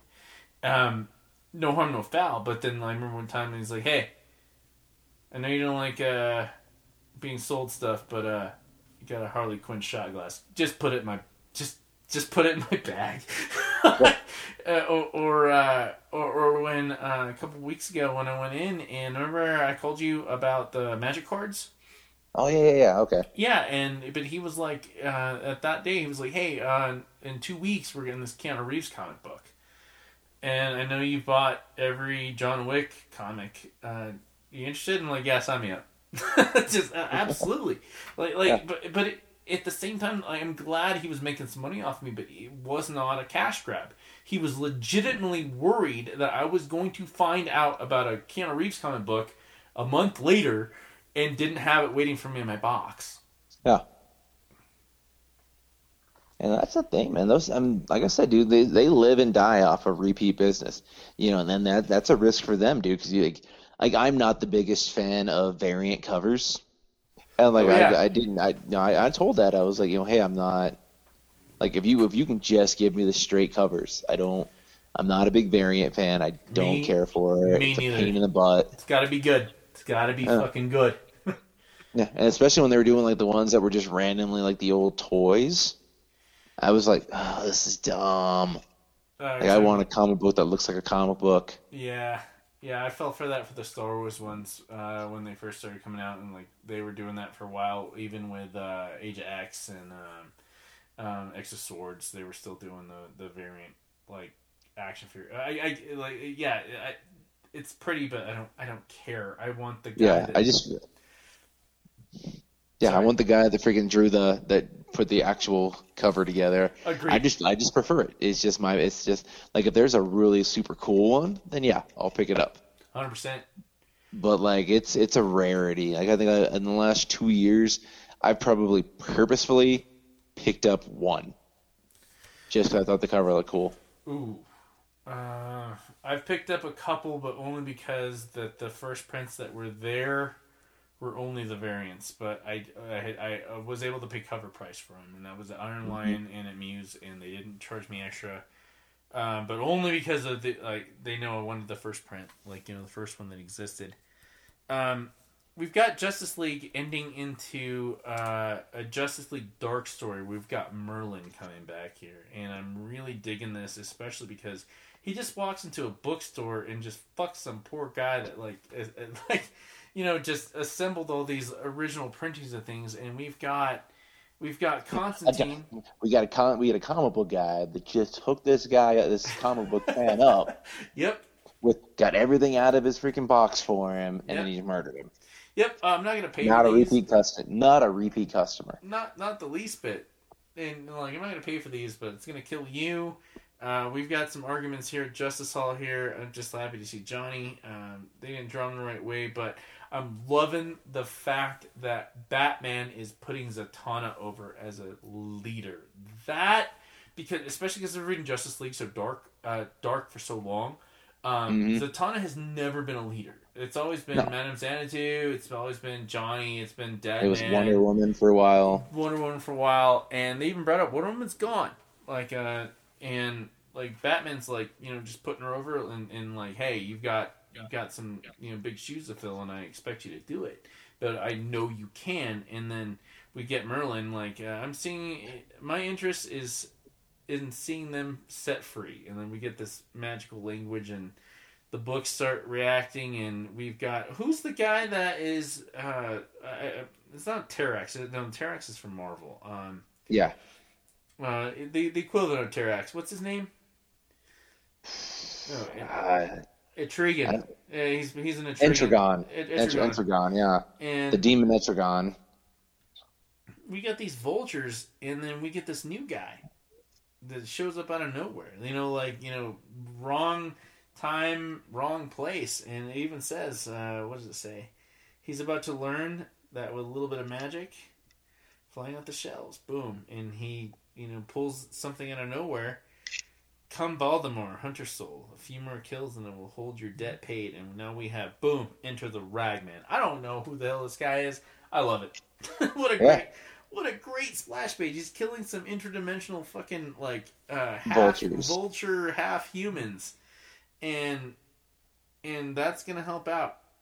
Help me out. Yeah, I mean, I've never been, I've never, no, I don't know too much about Ragman. I know the whole thing that each rag on his, you know, costume or rag on his body is like uh, a damned soul. Yeah. No, like- it's a it's a damned soul.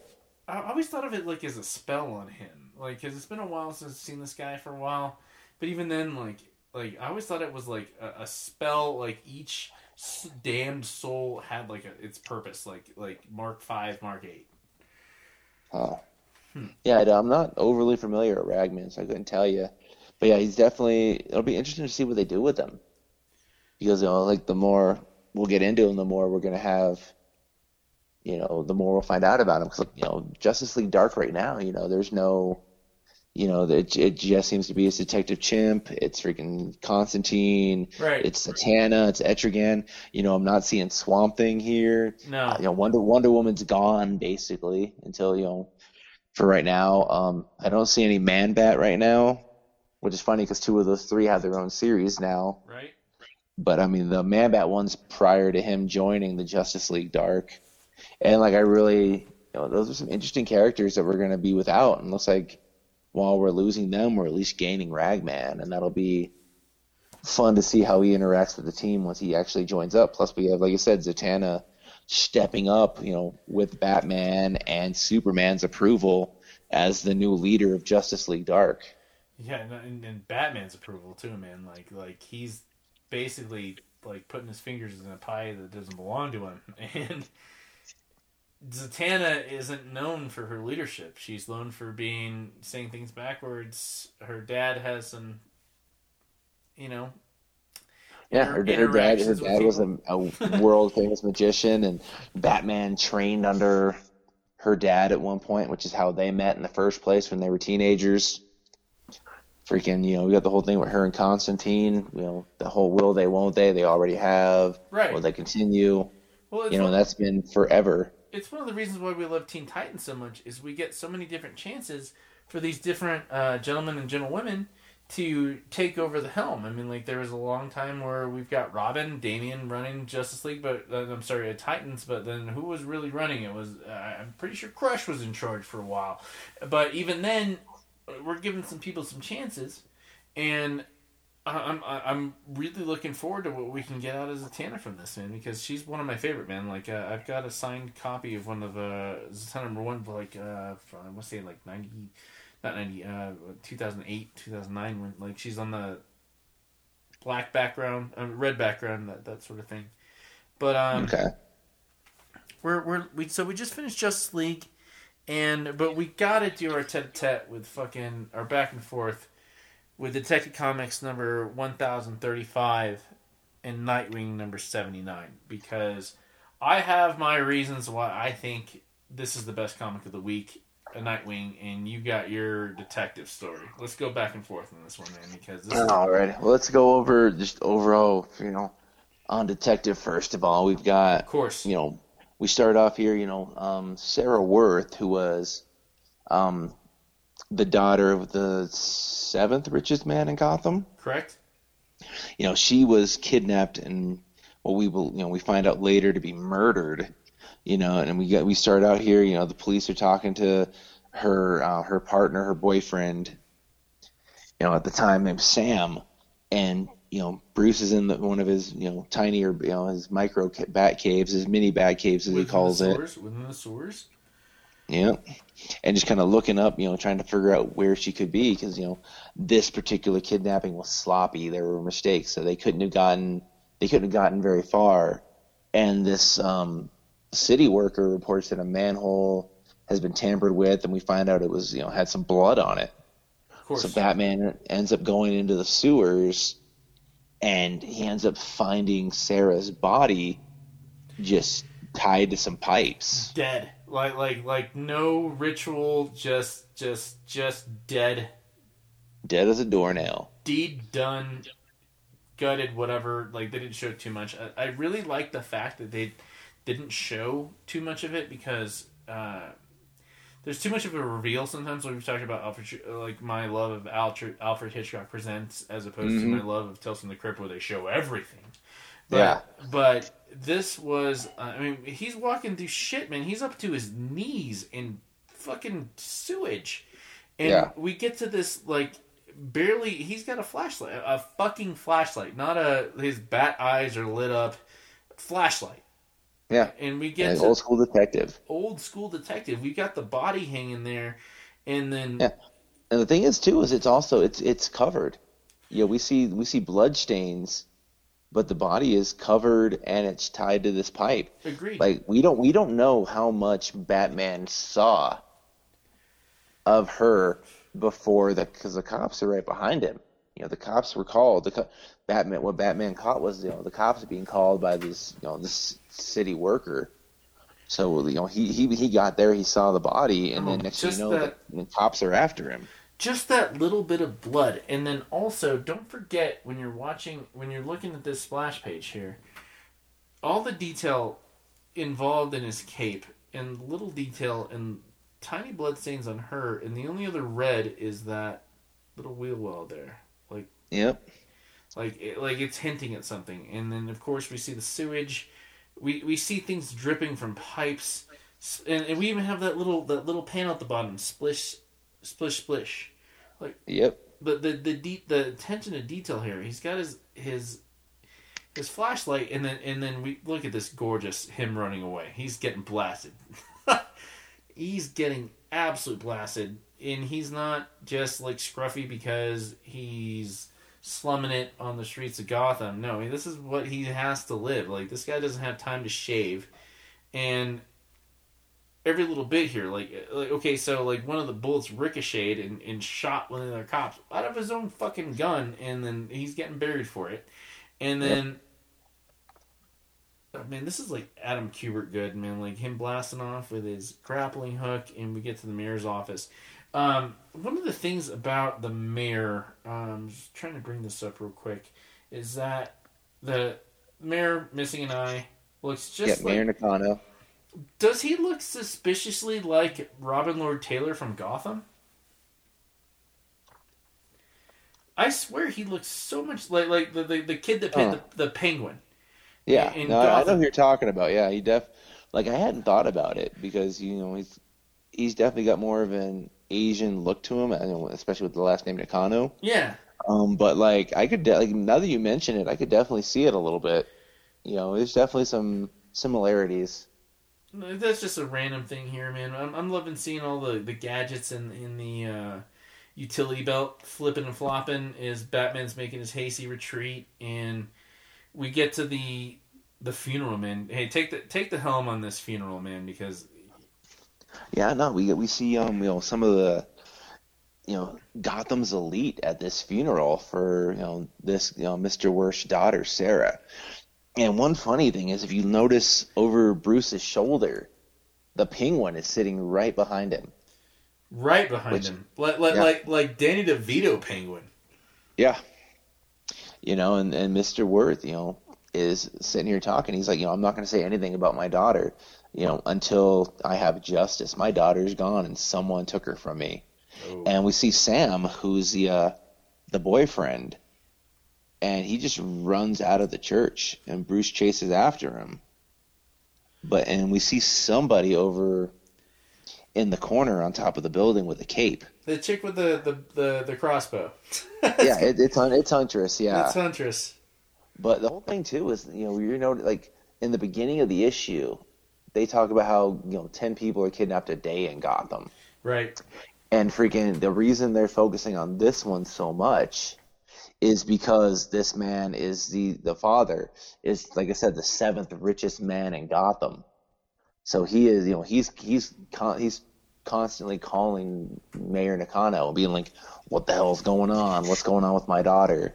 You know, he's trying to, you know, he was trying to find her, and then this happens, and it, it's interesting to see the influence of the affluent in That- Gotham. Inf- They, they get res- they're they're gonna get results because they have money, and you know they talk about how you know Mayor Nakano wants this man. He wants to get this done so that he can win favor with this guy because it's it's the money that is really running Gotham. It's not the mayor. Like he he needs this guy on his side so that he can get anything accomplished that he might want to accomplish down the road. it's interesting to me when you when you're talking about similarities here. Is this guy looks like Kraven the Hunter? Yeah.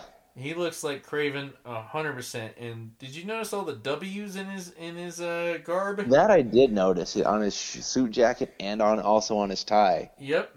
This is a man that this is a man that takes pride in his appearance and is setting you know always sets himself up to to look good. It's it's interesting and but at the same time he's not like he's not like making some big like, you know, on the streets like credo find the man that did it and kill him. Like he's like God forbid he finds the guy that did it. Yeah. like, he he will have justice, and that's funny because the Sam, the boyfriend, is the exact opposite. You know, we find out we find out that you know, several days after the funeral, Sam still hasn't been to work, and the next time we see him, you know, he's leaving his and his girlfriend's apartment with a gun and his in you know on Yeah. his person, and Batman ends up finding him, you know, and trying to talk him down basically. But Batman ends up having to, you know, literally rip the gun out of his hands and put him in cuffs. And we find out later that, you know, he took him to jail and, you know, he's sitting there at least in, you know, some form of detention, if not actually arrested. Which, you know, could possibly be what it is, you know, if not, you know, either for his own good or for the good of others. You know, then we end up going back to the mayor's office. And the mayor is talking to Neil, who's one of the guys on his uh, council, what is the yes man? hundred Yeah. percent yes man. and just you know starts berating him for talking about um, this investigation or uh, what he wrote down about the investigation. And then there's this guy Hugh, who's also part of his cabinet. And you know, as you know, after as soon as he's done berating, you know Neil, you know, he, he's like, you know, Hugh's just like, oh, I'll finish it, no problem. And like Mayor Nakano is just like, you know, as always, Hugh, you know, thank you. And and he, you can tell Hugh's always fixing Neil's problems because Neil ends up dropping his medication because apparently he's developed he's developing a headache.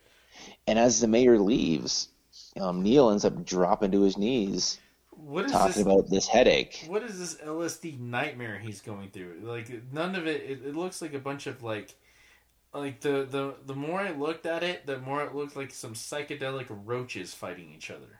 And I, I can see roaches, or I can see like um you see the mushrooms. like flag like flagella almost, like an, on a in a cell, like a cellular aspect of it. That's a great way to put it, especially the way it like with where you, where you're putting that, and then we see the actual psychedelic mushrooms popping out from the from the right. Yeah. And so we've got this problem going, and we've got Well, the, Huntress. the funny part about this too, though, but like real quick before you go into that, no, go for it. is that as soon as she, as soon as he leaves, Hugh's, Hugh drops down and starts helping Neil, and it's almost mm. like he's playing both sides. Riddler style. Like it, it's like Hugh is Hugh. I, I get the feeling that Hugh's working like Hugh knows what he's doing, and I get the feeling he's the one behind something. Like That's- Hugh is definitely a bigger deal than he's being made out to be so far. A hundred percent. I mean, like he's working with like, look how many scars are on his face. like, like, like, are you gonna go to work after being that fucked up? Yeah.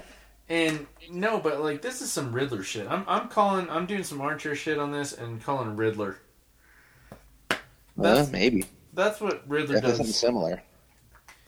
I mean, we've got psychedelics involved. I mean, we- clearly see mushrooms coming out of Cilia, and then we get to Huntress, and we get to like let me go, like like Batman put him right where he should have been, and then we get this big reveal she's still alive. I mean, he's walking into his apartment, like like into his like shitty Soho esque apartment. Like, of course, it's not really shitty. I mean, like it would be like a.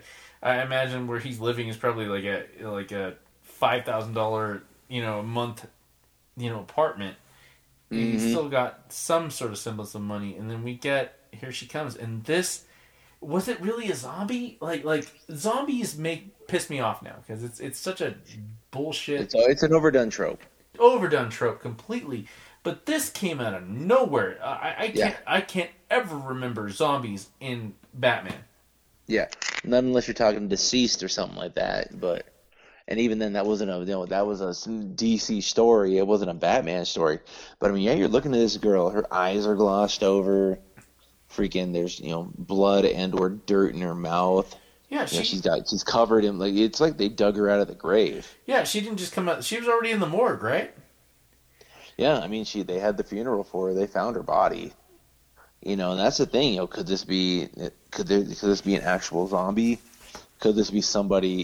It, it- could this be somebody like a Clayface, freaking portraying her, her her revi her re you know reinvigorated corpse? Right. And if so, why? It, it first off, it didn't come off as some bullshit cash grab. Like, oh, zombies are popular now. No, this is this was like I legitimately felt the sense of surprise when Bruce says Sarah. Like, but there's not a question mark after Sarah, just a period, because it's still Batman. It's he's greatest detective in the world, and I'm loving this. Like, I'm, I'm having trouble like deciding which one was the better comic uh, between Nightwing because Nightwing Night Nightwing had more heart, but freaking Detective had the better twist. I had about a week, so I think it was just more like in tune for something really good, like Nightwing came off as.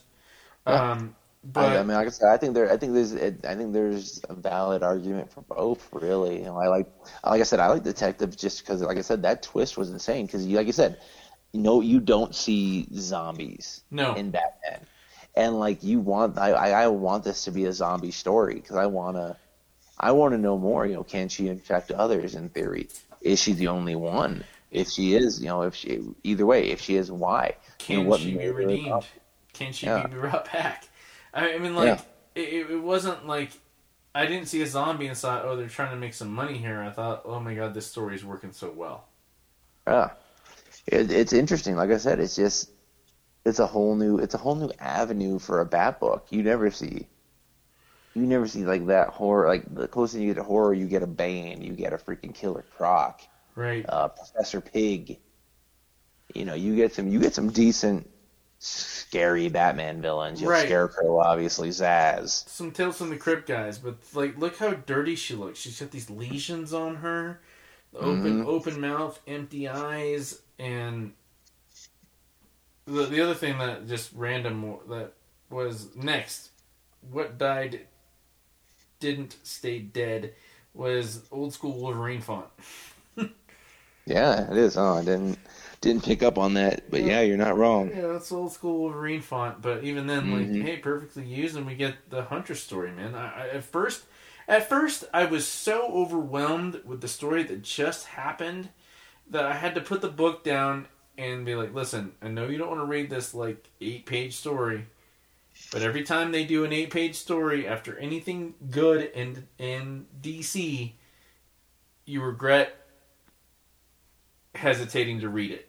And Yeah. and this story about the woman and her cat like such a random story, but like why we, we have to have this sort of story in order because obviously we're gonna we have to get more involved in Huntress because like she's Yeah.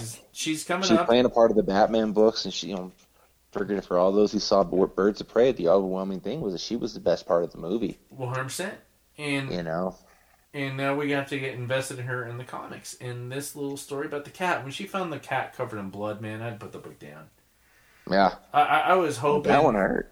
Yeah, that that that did hurt. That's a great way to put it. It it it hundred percent hurt. It, it wasn't just a. Uh, I was hoping she'd find her like still with the ex and be disappointed.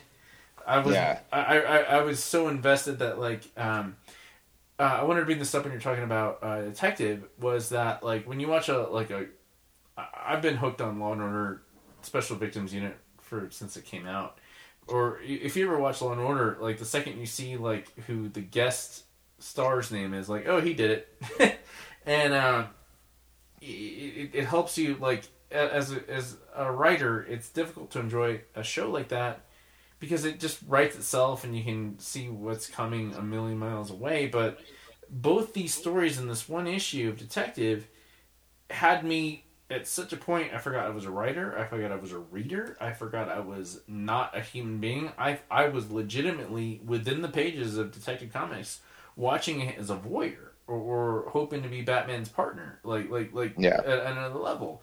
And like I wasn't looking to see what could happen or oh that that was totally you could see that coming a mile away. None of these stories ever had that sort of law and order feeling. And I was hoping that she'd like see this chick with like her ex boyfriend and be like disappointed. Like that was the best I had. not not blood covered cat. Yeah.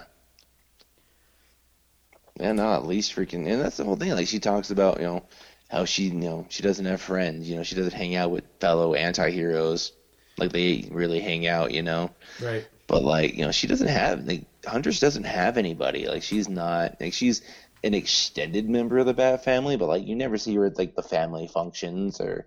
You know, she's not in a relationship like Nightwing and Bar. You know, Barbara. Yeah. Will they? Won't they? Yeah. You know, there's you know she's got nobody, and like she's you know probably C C list at best. You know. This was such a great way to to get readers invested in her. And hmm and at a, at a small level here, we got a cat. Huntress got a cat. Dick Grayson's got a new little pup. I dig it. Yeah. But yeah, no, it's freaking you know this this girl named Mary Knox is getting held up at gunpoint by this you know this guy, and Hunter saves her, right. And you know and she's and she's telling her you know stay out, you know stay you know stay in so inside, and she's like I can't. This is what I have to do. You know she's like I just I just like to walk my cat at night. Right. And like Huntress turns around and just starts walking with her every night. Like every night they meet up, they hang out. Freaking like this is like the closest thing she has to a friend. You know, and she and she's like she's annoying. She talks a lot, but every night she comes back. Huntress comes back for more. And like she and the girl's just like a dental assistant, Right. and like they have this whole thing where she's like, "You don't have dental insurance." Yeah, and it's so funny from hearing that from her because this this woman has no sense of logic or sense of self preservation, and the best she can like muster is you don't have dental insurance. Like like she's coming from a completely different world. Like Yeah. she she doesn't care whether or not Hunter shows up and protects her every night. Like she's gonna walk her cat anyway. She's gonna fight for her dumbass phone. Um, and the, and then we we get that that nice back and forth, and then we get Yeah, to that. They, they go back about they, they they talk about nap time. They talk about plants. yeah, man. You know, they're they're just talking. They're, she she's just letting her talk and just walking with her basically. You know, and then she ends up having a panic attack one time, and she finds out that her you know her boyfriend's abusive, and like it's a it's a thing, and like you know she's like being outside. I I feel safe out here because I at least make that choice. You know, her boyfriend you know makes all her choices for her. Any other comic would have had a quick little one page of Huntress finding the boyfriend and you know throwing Beating the crap out of him. full Rorschach, like Wow. full Rorschach uh, up to ninety nine percent without the one percent just dropping down an elevator shaft. But we she didn't even bother doing that. And we get to the bloody cat, and then we get to the body, and and but no, actually we get to the phone first. Yeah, we find you know we find the cat. The cat's tail's bloody, and the cat's name's Doug. And like that's like the first thing is like who names their cat Doug? right.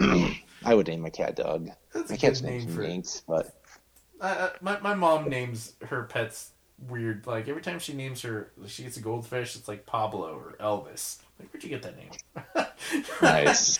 yeah, That's funny. yeah, and like yeah, we got Doug. We got little Doug here, and Good uh, old, good old Douglas. good old Douglas. Yeah, no, you know, and and she's got her cat on a leash. yeah, She walks around her cat on a leash. Like she's, uh, there's obviously more to the story. But yeah, like I said, she finds she finds the body, and in her freaking in her hand is her phone, which is the whole thing. The original thug that held her up at gunpoint wanted was her phone, but she Was would not give up her phone.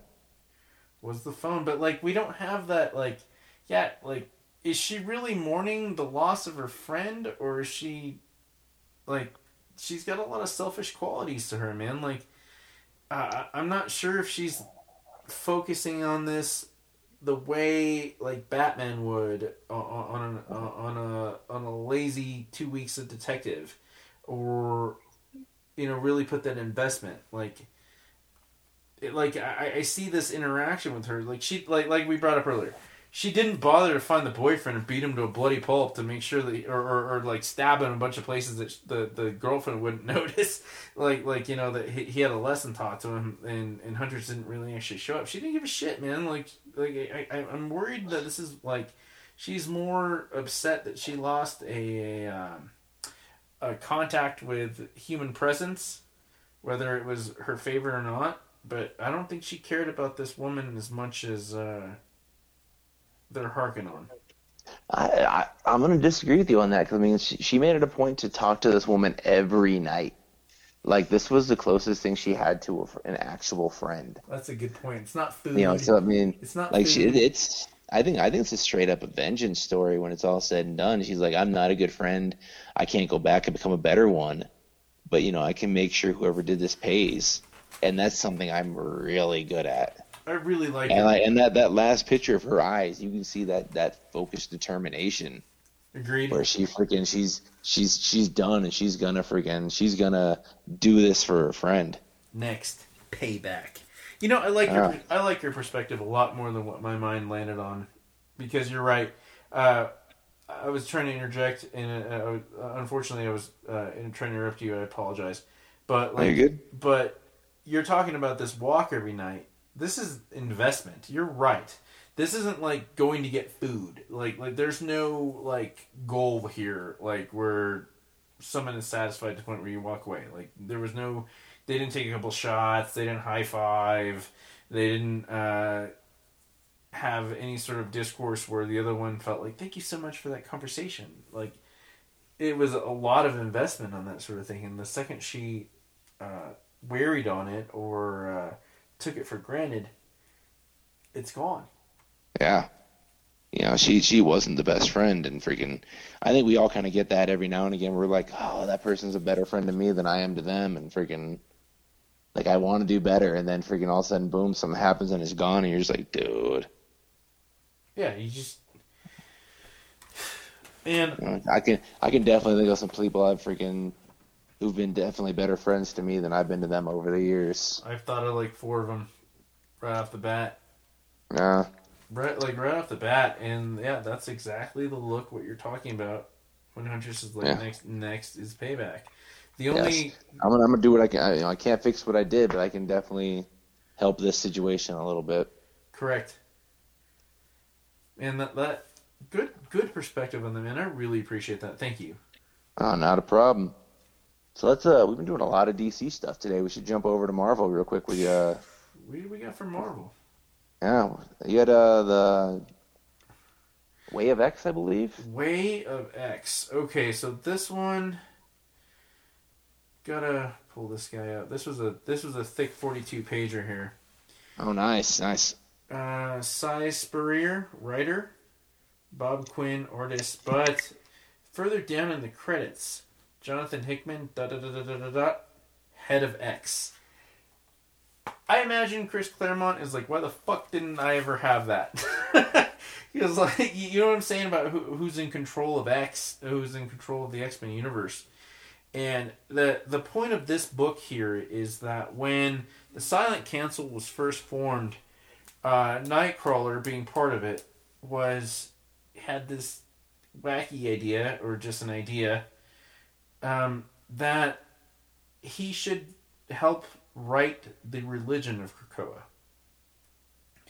Now, but there's a lot more different moving cogs here about Krakoa here. First off, there's two parts of Krakoa. The original part that was formed, the sister uh, wife part, that uh, you know uh, that was pretty much the whole basis of uh, X of Swords. We've got the Orchis Protocol here that is being read, led by Henry Gyrich, and we have all these redacted documents throughout the entire book here. And there's also another part of Krakoa forming that has also been redacted. That we're only like remember when I was talking about last week about whether or not how I had to tell a story where the readers see what's happening and they're waiting to see redemption or someone to you know get what's coming to him. Yeah. That's what's happening within these redacted pages here, where we get like brief little bits of information here. But we've got Kurt Wagner here, and we, like in order to even talk about this, we have to talk about like how like Kurt Wagner, Nightcrawler, uh, even like from the original um, um, was it the Pride of the X Men? Did you ever see the original X Men cartoon? Oh yeah. Um, where Back where the, way back in the day. Was- way back in the day, and they it was basically Giant Size X Men number one, cut plus Mhm. a couple of other steps. So we see bits of of Nightcrawler, and then when they first introduced Nightcrawler into the original um, uh, Fox uh, kids show back in the early 90s remember he was being hunted in Germany, like like, but Yeah. he was just a religious man. He didn't He just want- looked different. he just looked different. And then and then of course when we get to uh, X Men, uh, what was it? The third one, the Phoenix Oh, uh, Last Stand was the Last third one. Last Stand, and we get introduced to um, Nightcrawler, and yeah, he they they, they Uh, he, he- Nightcrawler was in X two though. He was in the second one. oh, oh I missed yeah he, the beginning. I, I apologize. Oh, no, you're good. That's what I'm referencing. Uh, where they he's a holy man, and you know, just he remember before the mission started, he's praying, and we got another aspect here. Were you reading X Men back in the early 2010s uh, when they killed him? I no, I did not actually. I'd, I'd fallen out I had like 2012. I had it, it, it had to have been like God. It was it was right when Hope and Cable came back from the future, where he'd raised Hope just enough to get back to the past, to because she was the mute Messiah, and they've never really fully picked up on that, and um, alarms went off. They showed up on the East Coast. X Men are on the West Coast, and we got to get all the way from you know from one side of America to the other and immediately uh, and um, we've got um, Nimrod's coming after Hope, Oh, and nice. they form a plan when the X Men finally find Hope um, and and Cable on the run. Uh, they we've got some doppelgangers going. We've got misdirection, but the the one person that was entrusted to get Hope all the way to San Francisco. Uh, this is pre schism was Nightcrawler. And they end up like he's teleporting from city to city. We're not talking from like jumping out the plane to like fifty feet, you know, down. Or, or Mhm. through a wall he may or may not make it through. We're talking he's teleporting from city to city. They get to Philadelphia and they encounter a Nimrod. And he teleports in between him and Hope, gets impaled, reaches backwards, grabs her, teleports all the way from Philadelphia all the way to San Francisco. Lands, Oh, wow. lands on lands on the beach. Dies. Like I mean like like impaled. hmm Impaled and he he says some words to her in regards to he knows she's worth it. And we get we get a bunch of different mourning scenes here. Like well, the one that like really impacted was Wolvie getting to the body while they're on the beach, and he's bleeding uncontrollably from his claws. He's just pop, pop, pop, pop, popping them. And Nightcrawler dies, and he says, "You know, you better be worth it." And we get this story where Nightcrawler is in heaven and has to reject heaven and leave heaven with no chance of coming back to uh, save the X Men on another caper, which was kind of a lame story, but um, it actually really pissed me off the way they brought him back that way because after all that, after yeah. all that, that's that's a hell of a way to go out. Hell of a way to go out. I mean, like like I, I remember having to put that book down a couple of times. I mean, like that that hurt, and then the way they brought him back. But now we've got him having to struggle being part of the Quiet Council and he just randomly got this hair up his ass to that he needs to be the person that is going to write the religion of X of of mutants, and he's got a lot of different things that are monkeys on his back here. First off, he's a Catholic. Yeah. Uh, he instinctively feels that all this revival and resurrecting all these mutants is wrong in some way. He does. He's not object to it, but there's something other than his religion still attached to, to, to, Catholicism. There's something wrong here. Like we we can't really rely on this. There's something weird here that we're missing. We can't like they're playing with God, and yeah, we, we the X Men haven't really faced the consequences of it and yet. And I'm really looking forward to that that sort of story because we got five people that are constantly, you know, Goldballs, Hope, like a few other people that are resurrecting everyone. They're, ah, fuck it. Um, and that's where the one of the story starts. So uh, Xavier wakes up having a bad dream about being a bad father, and like, hey, Kurt, you up? Yeah, I'm up. Well, I'm actually doing this mission you sent me on, and him and a few of the guys. Apparently, there's a DJ X Men now that like can do stuff when, when he's playing a playlist from his fucking iPad uh, or iPod. It's kind so of not Dazzler. Not Dazzler. oh. Not Dazzler, and uh, we've got Blink. She's never been like they're roasting her. They're like, "You've never been resurrected yet." She's like, "I don't want it. I, I don't want to do it just to do it." And she takes a shotgun to the face when they're infiltrating this House of X type thing with these mutant worshippers slash haters, and um, they're trying to figure out what they're what they're up to, and they've got this whole like museum castle set up of like all these relics of uh, mutantdom, and Blink takes it to the face. No, it was Pixie takes it to the face, and um, first time dying, she's coming back, and there's something wrong. Like there's still something wrong. It's just something nagging at Kurt's head, man. Like there's something weird going here. And they bring back this uh, statue of Magneto when he was originally from the original first uh, four issues of X Men back in the '60s when he was launching the nuclear weapons, and it was just kind of a big statue. And Magneto like is kind of sets them straight in a couple things. Like, hey, I get you're a peaceful asshole, but like, you know, war needs to happen and you need to think about this because you promised us a religion.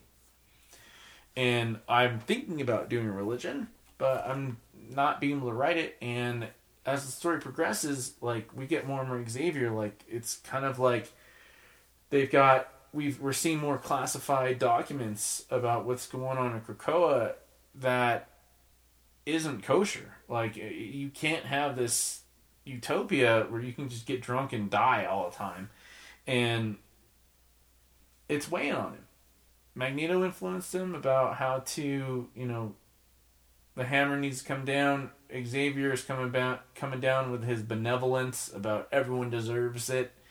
Uh, they've got the problem with the fact that if you go through the gauntlet, um, like there's a, a, ritual thing here. Like if you were a depowered mutant from uh, House of M, in in in the Scarlet Witch is looked upon as her his own daughter is looked upon as like the the ultimate evil. Like they they hate her, and they let mutants go through a gauntlet where they were depowered and they have to pick who will be their killer and they have to fight to the death.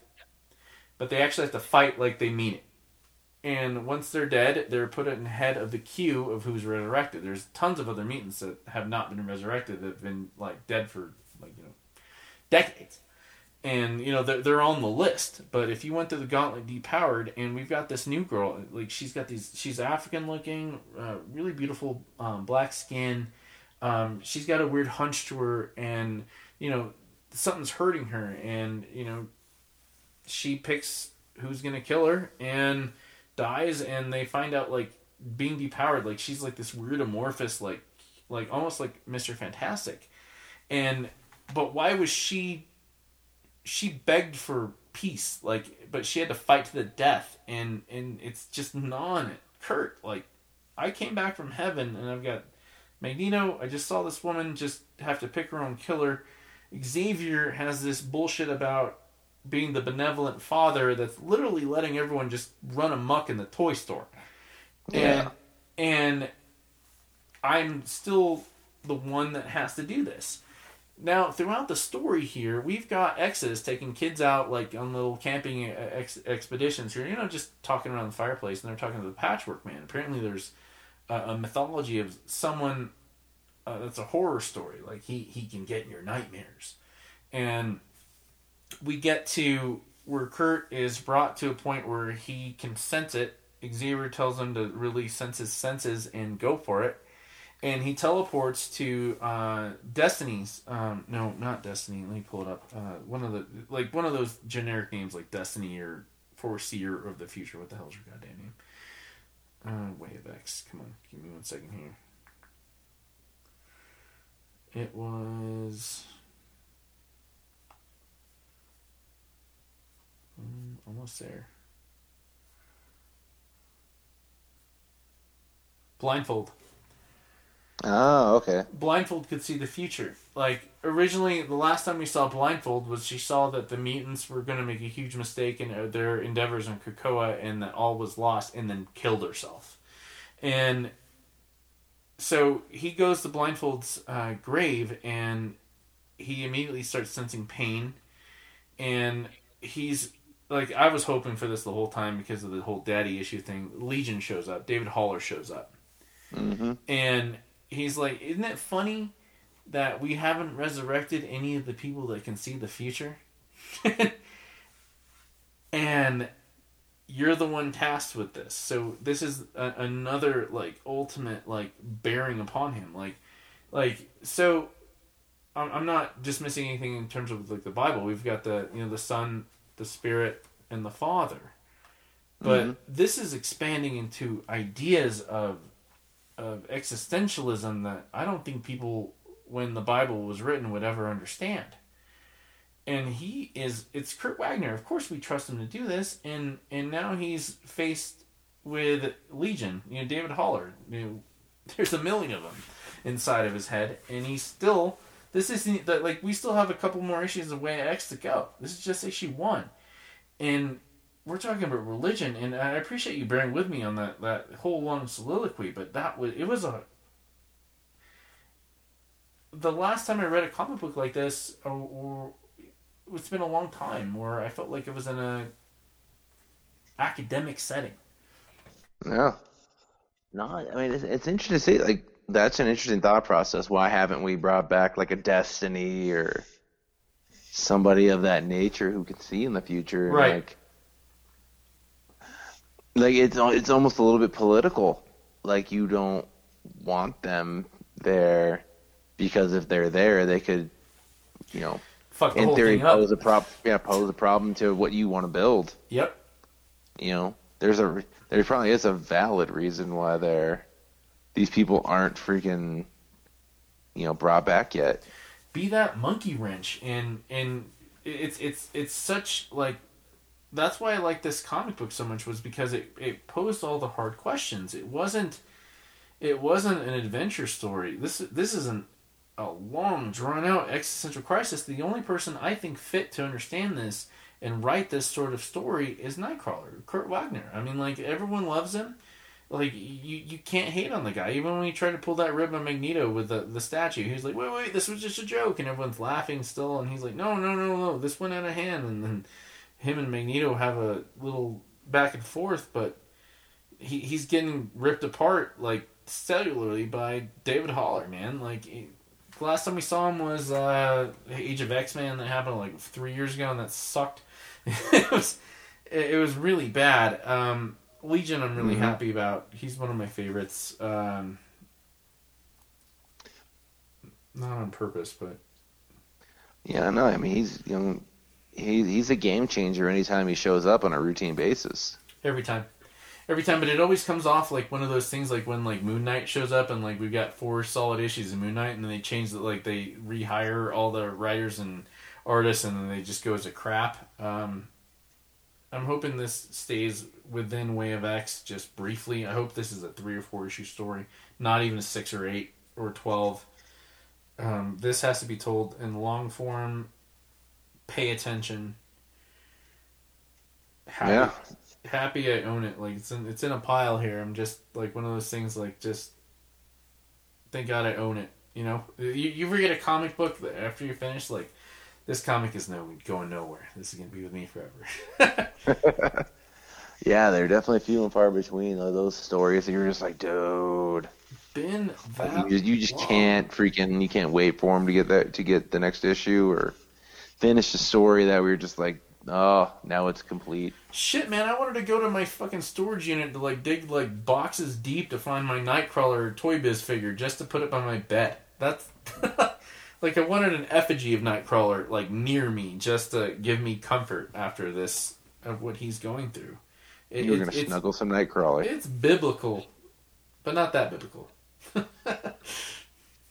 Just biblical enough. Just biblical enough to keep it within Mindfields NC seventeen before we do Mindfields After Dark.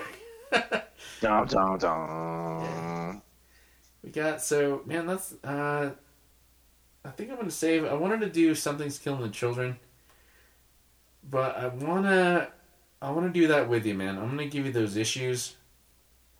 Um, I want to touch on it briefly because I feel like um, Tynion was re- reading it or writing it before Stranger Things came out because there was like a definite like it's happening to the kids and the kids are the only one that can see it. We've got these like invisible monsters that are like you know thirty stories tall or ten stories tall or or ten feet tall, and it's one of those things I I, I, want to talk about the art and everything. So I'm going to save that for the one. The only one I just want to think of is like to to wrap up anything I have for tonight is like have you ever like I feel like this is one of those stories that he was writing and then Stranger Things came out, and it was one of those things like, fuck, I was thinking of that story, and then just polished up nicer. Like, you've had stories like that taken from you before, right?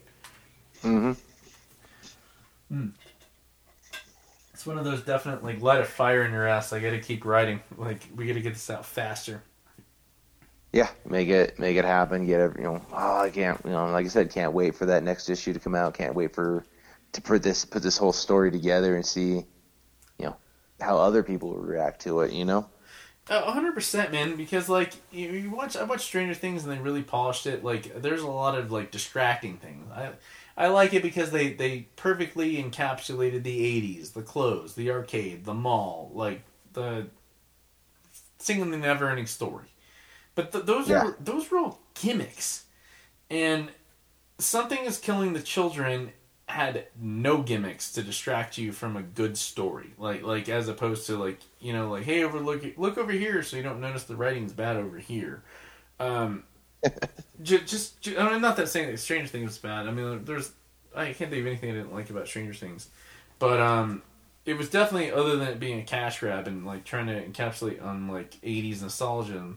Um, this this wasn't like it could have been the 80s, could have been the 90s, could have been yesterday or, or or in a couple of weeks from now, and the the sense of danger, the sense of not knowing something like like you know when you're told to shut up and be quiet because you, you're too young to understand and we've got this quiet council ruling over everything we've got a renegade soldier trying to stop monsters that we don't know how they're manifesting but they're these things are just killing children like the like, yeah.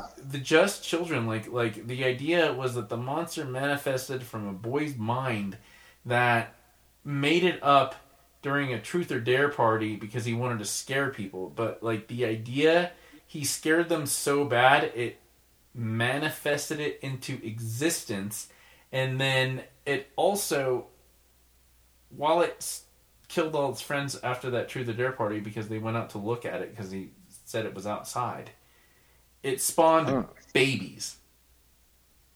And this thing was kidnapping the children because the babies couldn't grow unless they ate bodies. Like so the babies the babies lived on the dead bodies and the mother lived off of the living essence to kill the body to feed the dead body to the babies. And there's a shadow council, the House of Slaughter, that made a big mistake apparently by bringing a stray cat uh, or, or heroine here. Uh, we only see one of her like half the side of her face, just like how I always had my like one of my eyes with my hair, and Yeah. she is a liar. She's a cheat, but she's there to get the job done. And the sense of danger. Man, the last time I enjoyed a comic book this fast, this quick, told you I was up all night rereading it. Um, Was original Walking Dead issues. Oh, nice. Okay.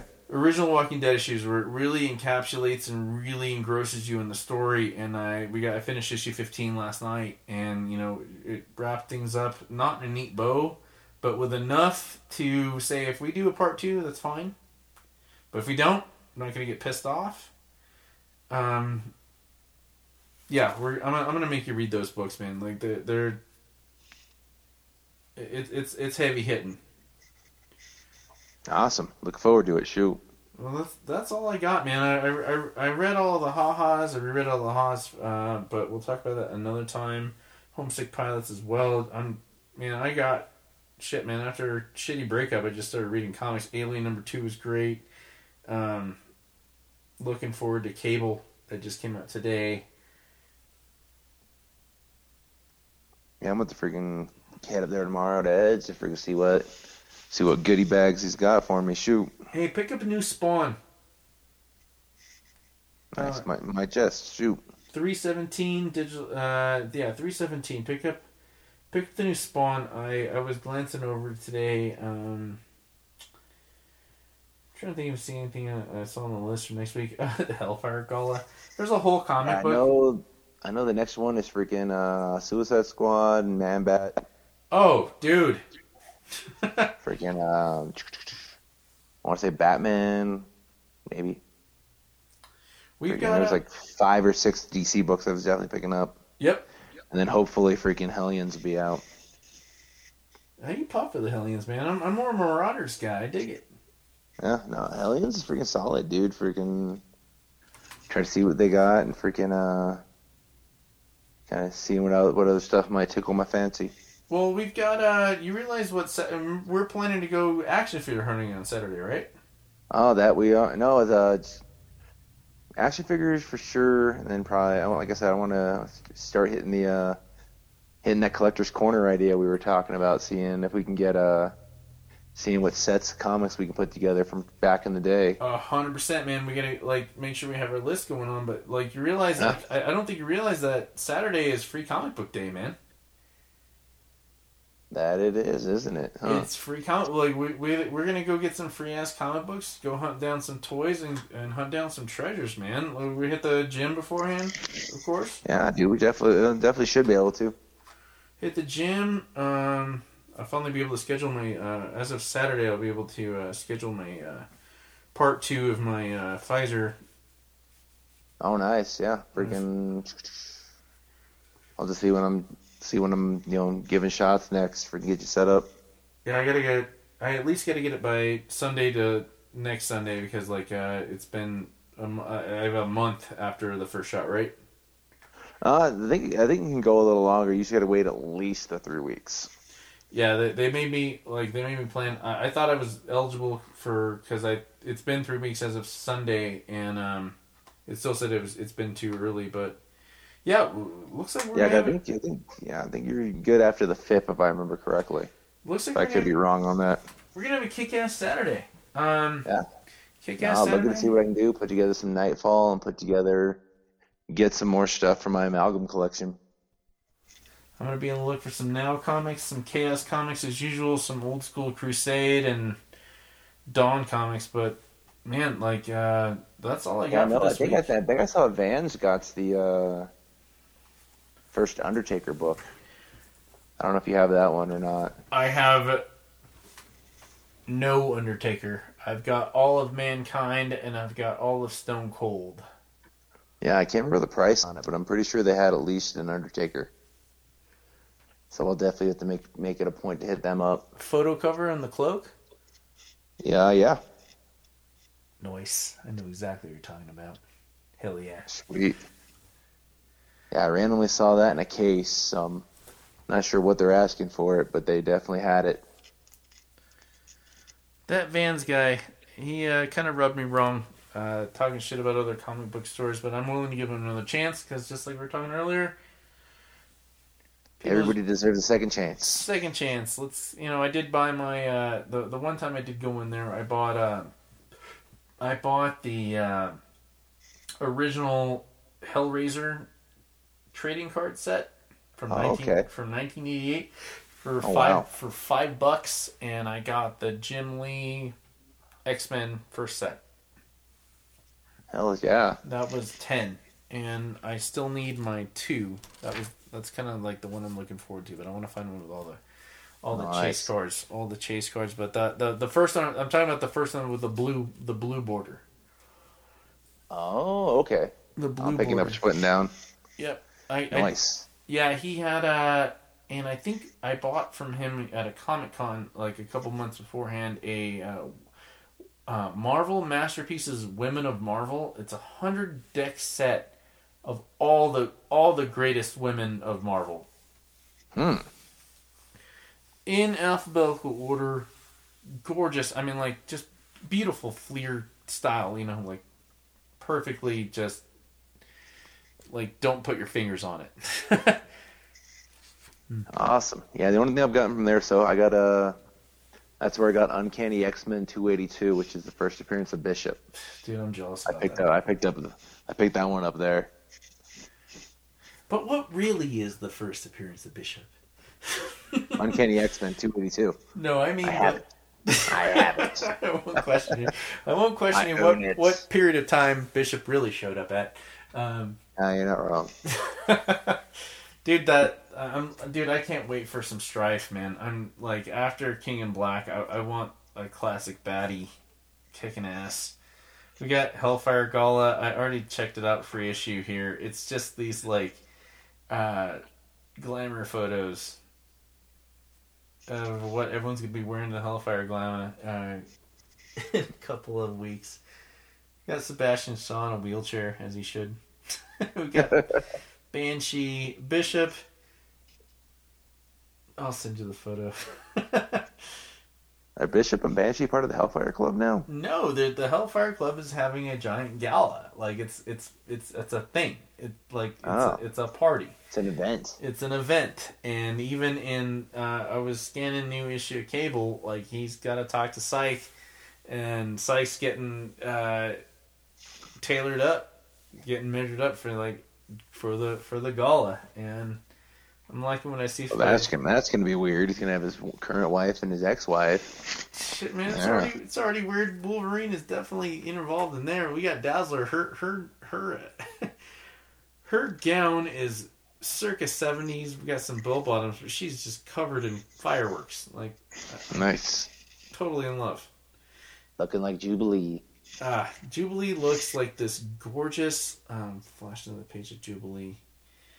She is hair slicked back, like kimono style, long style gown, and God, she looks womanly.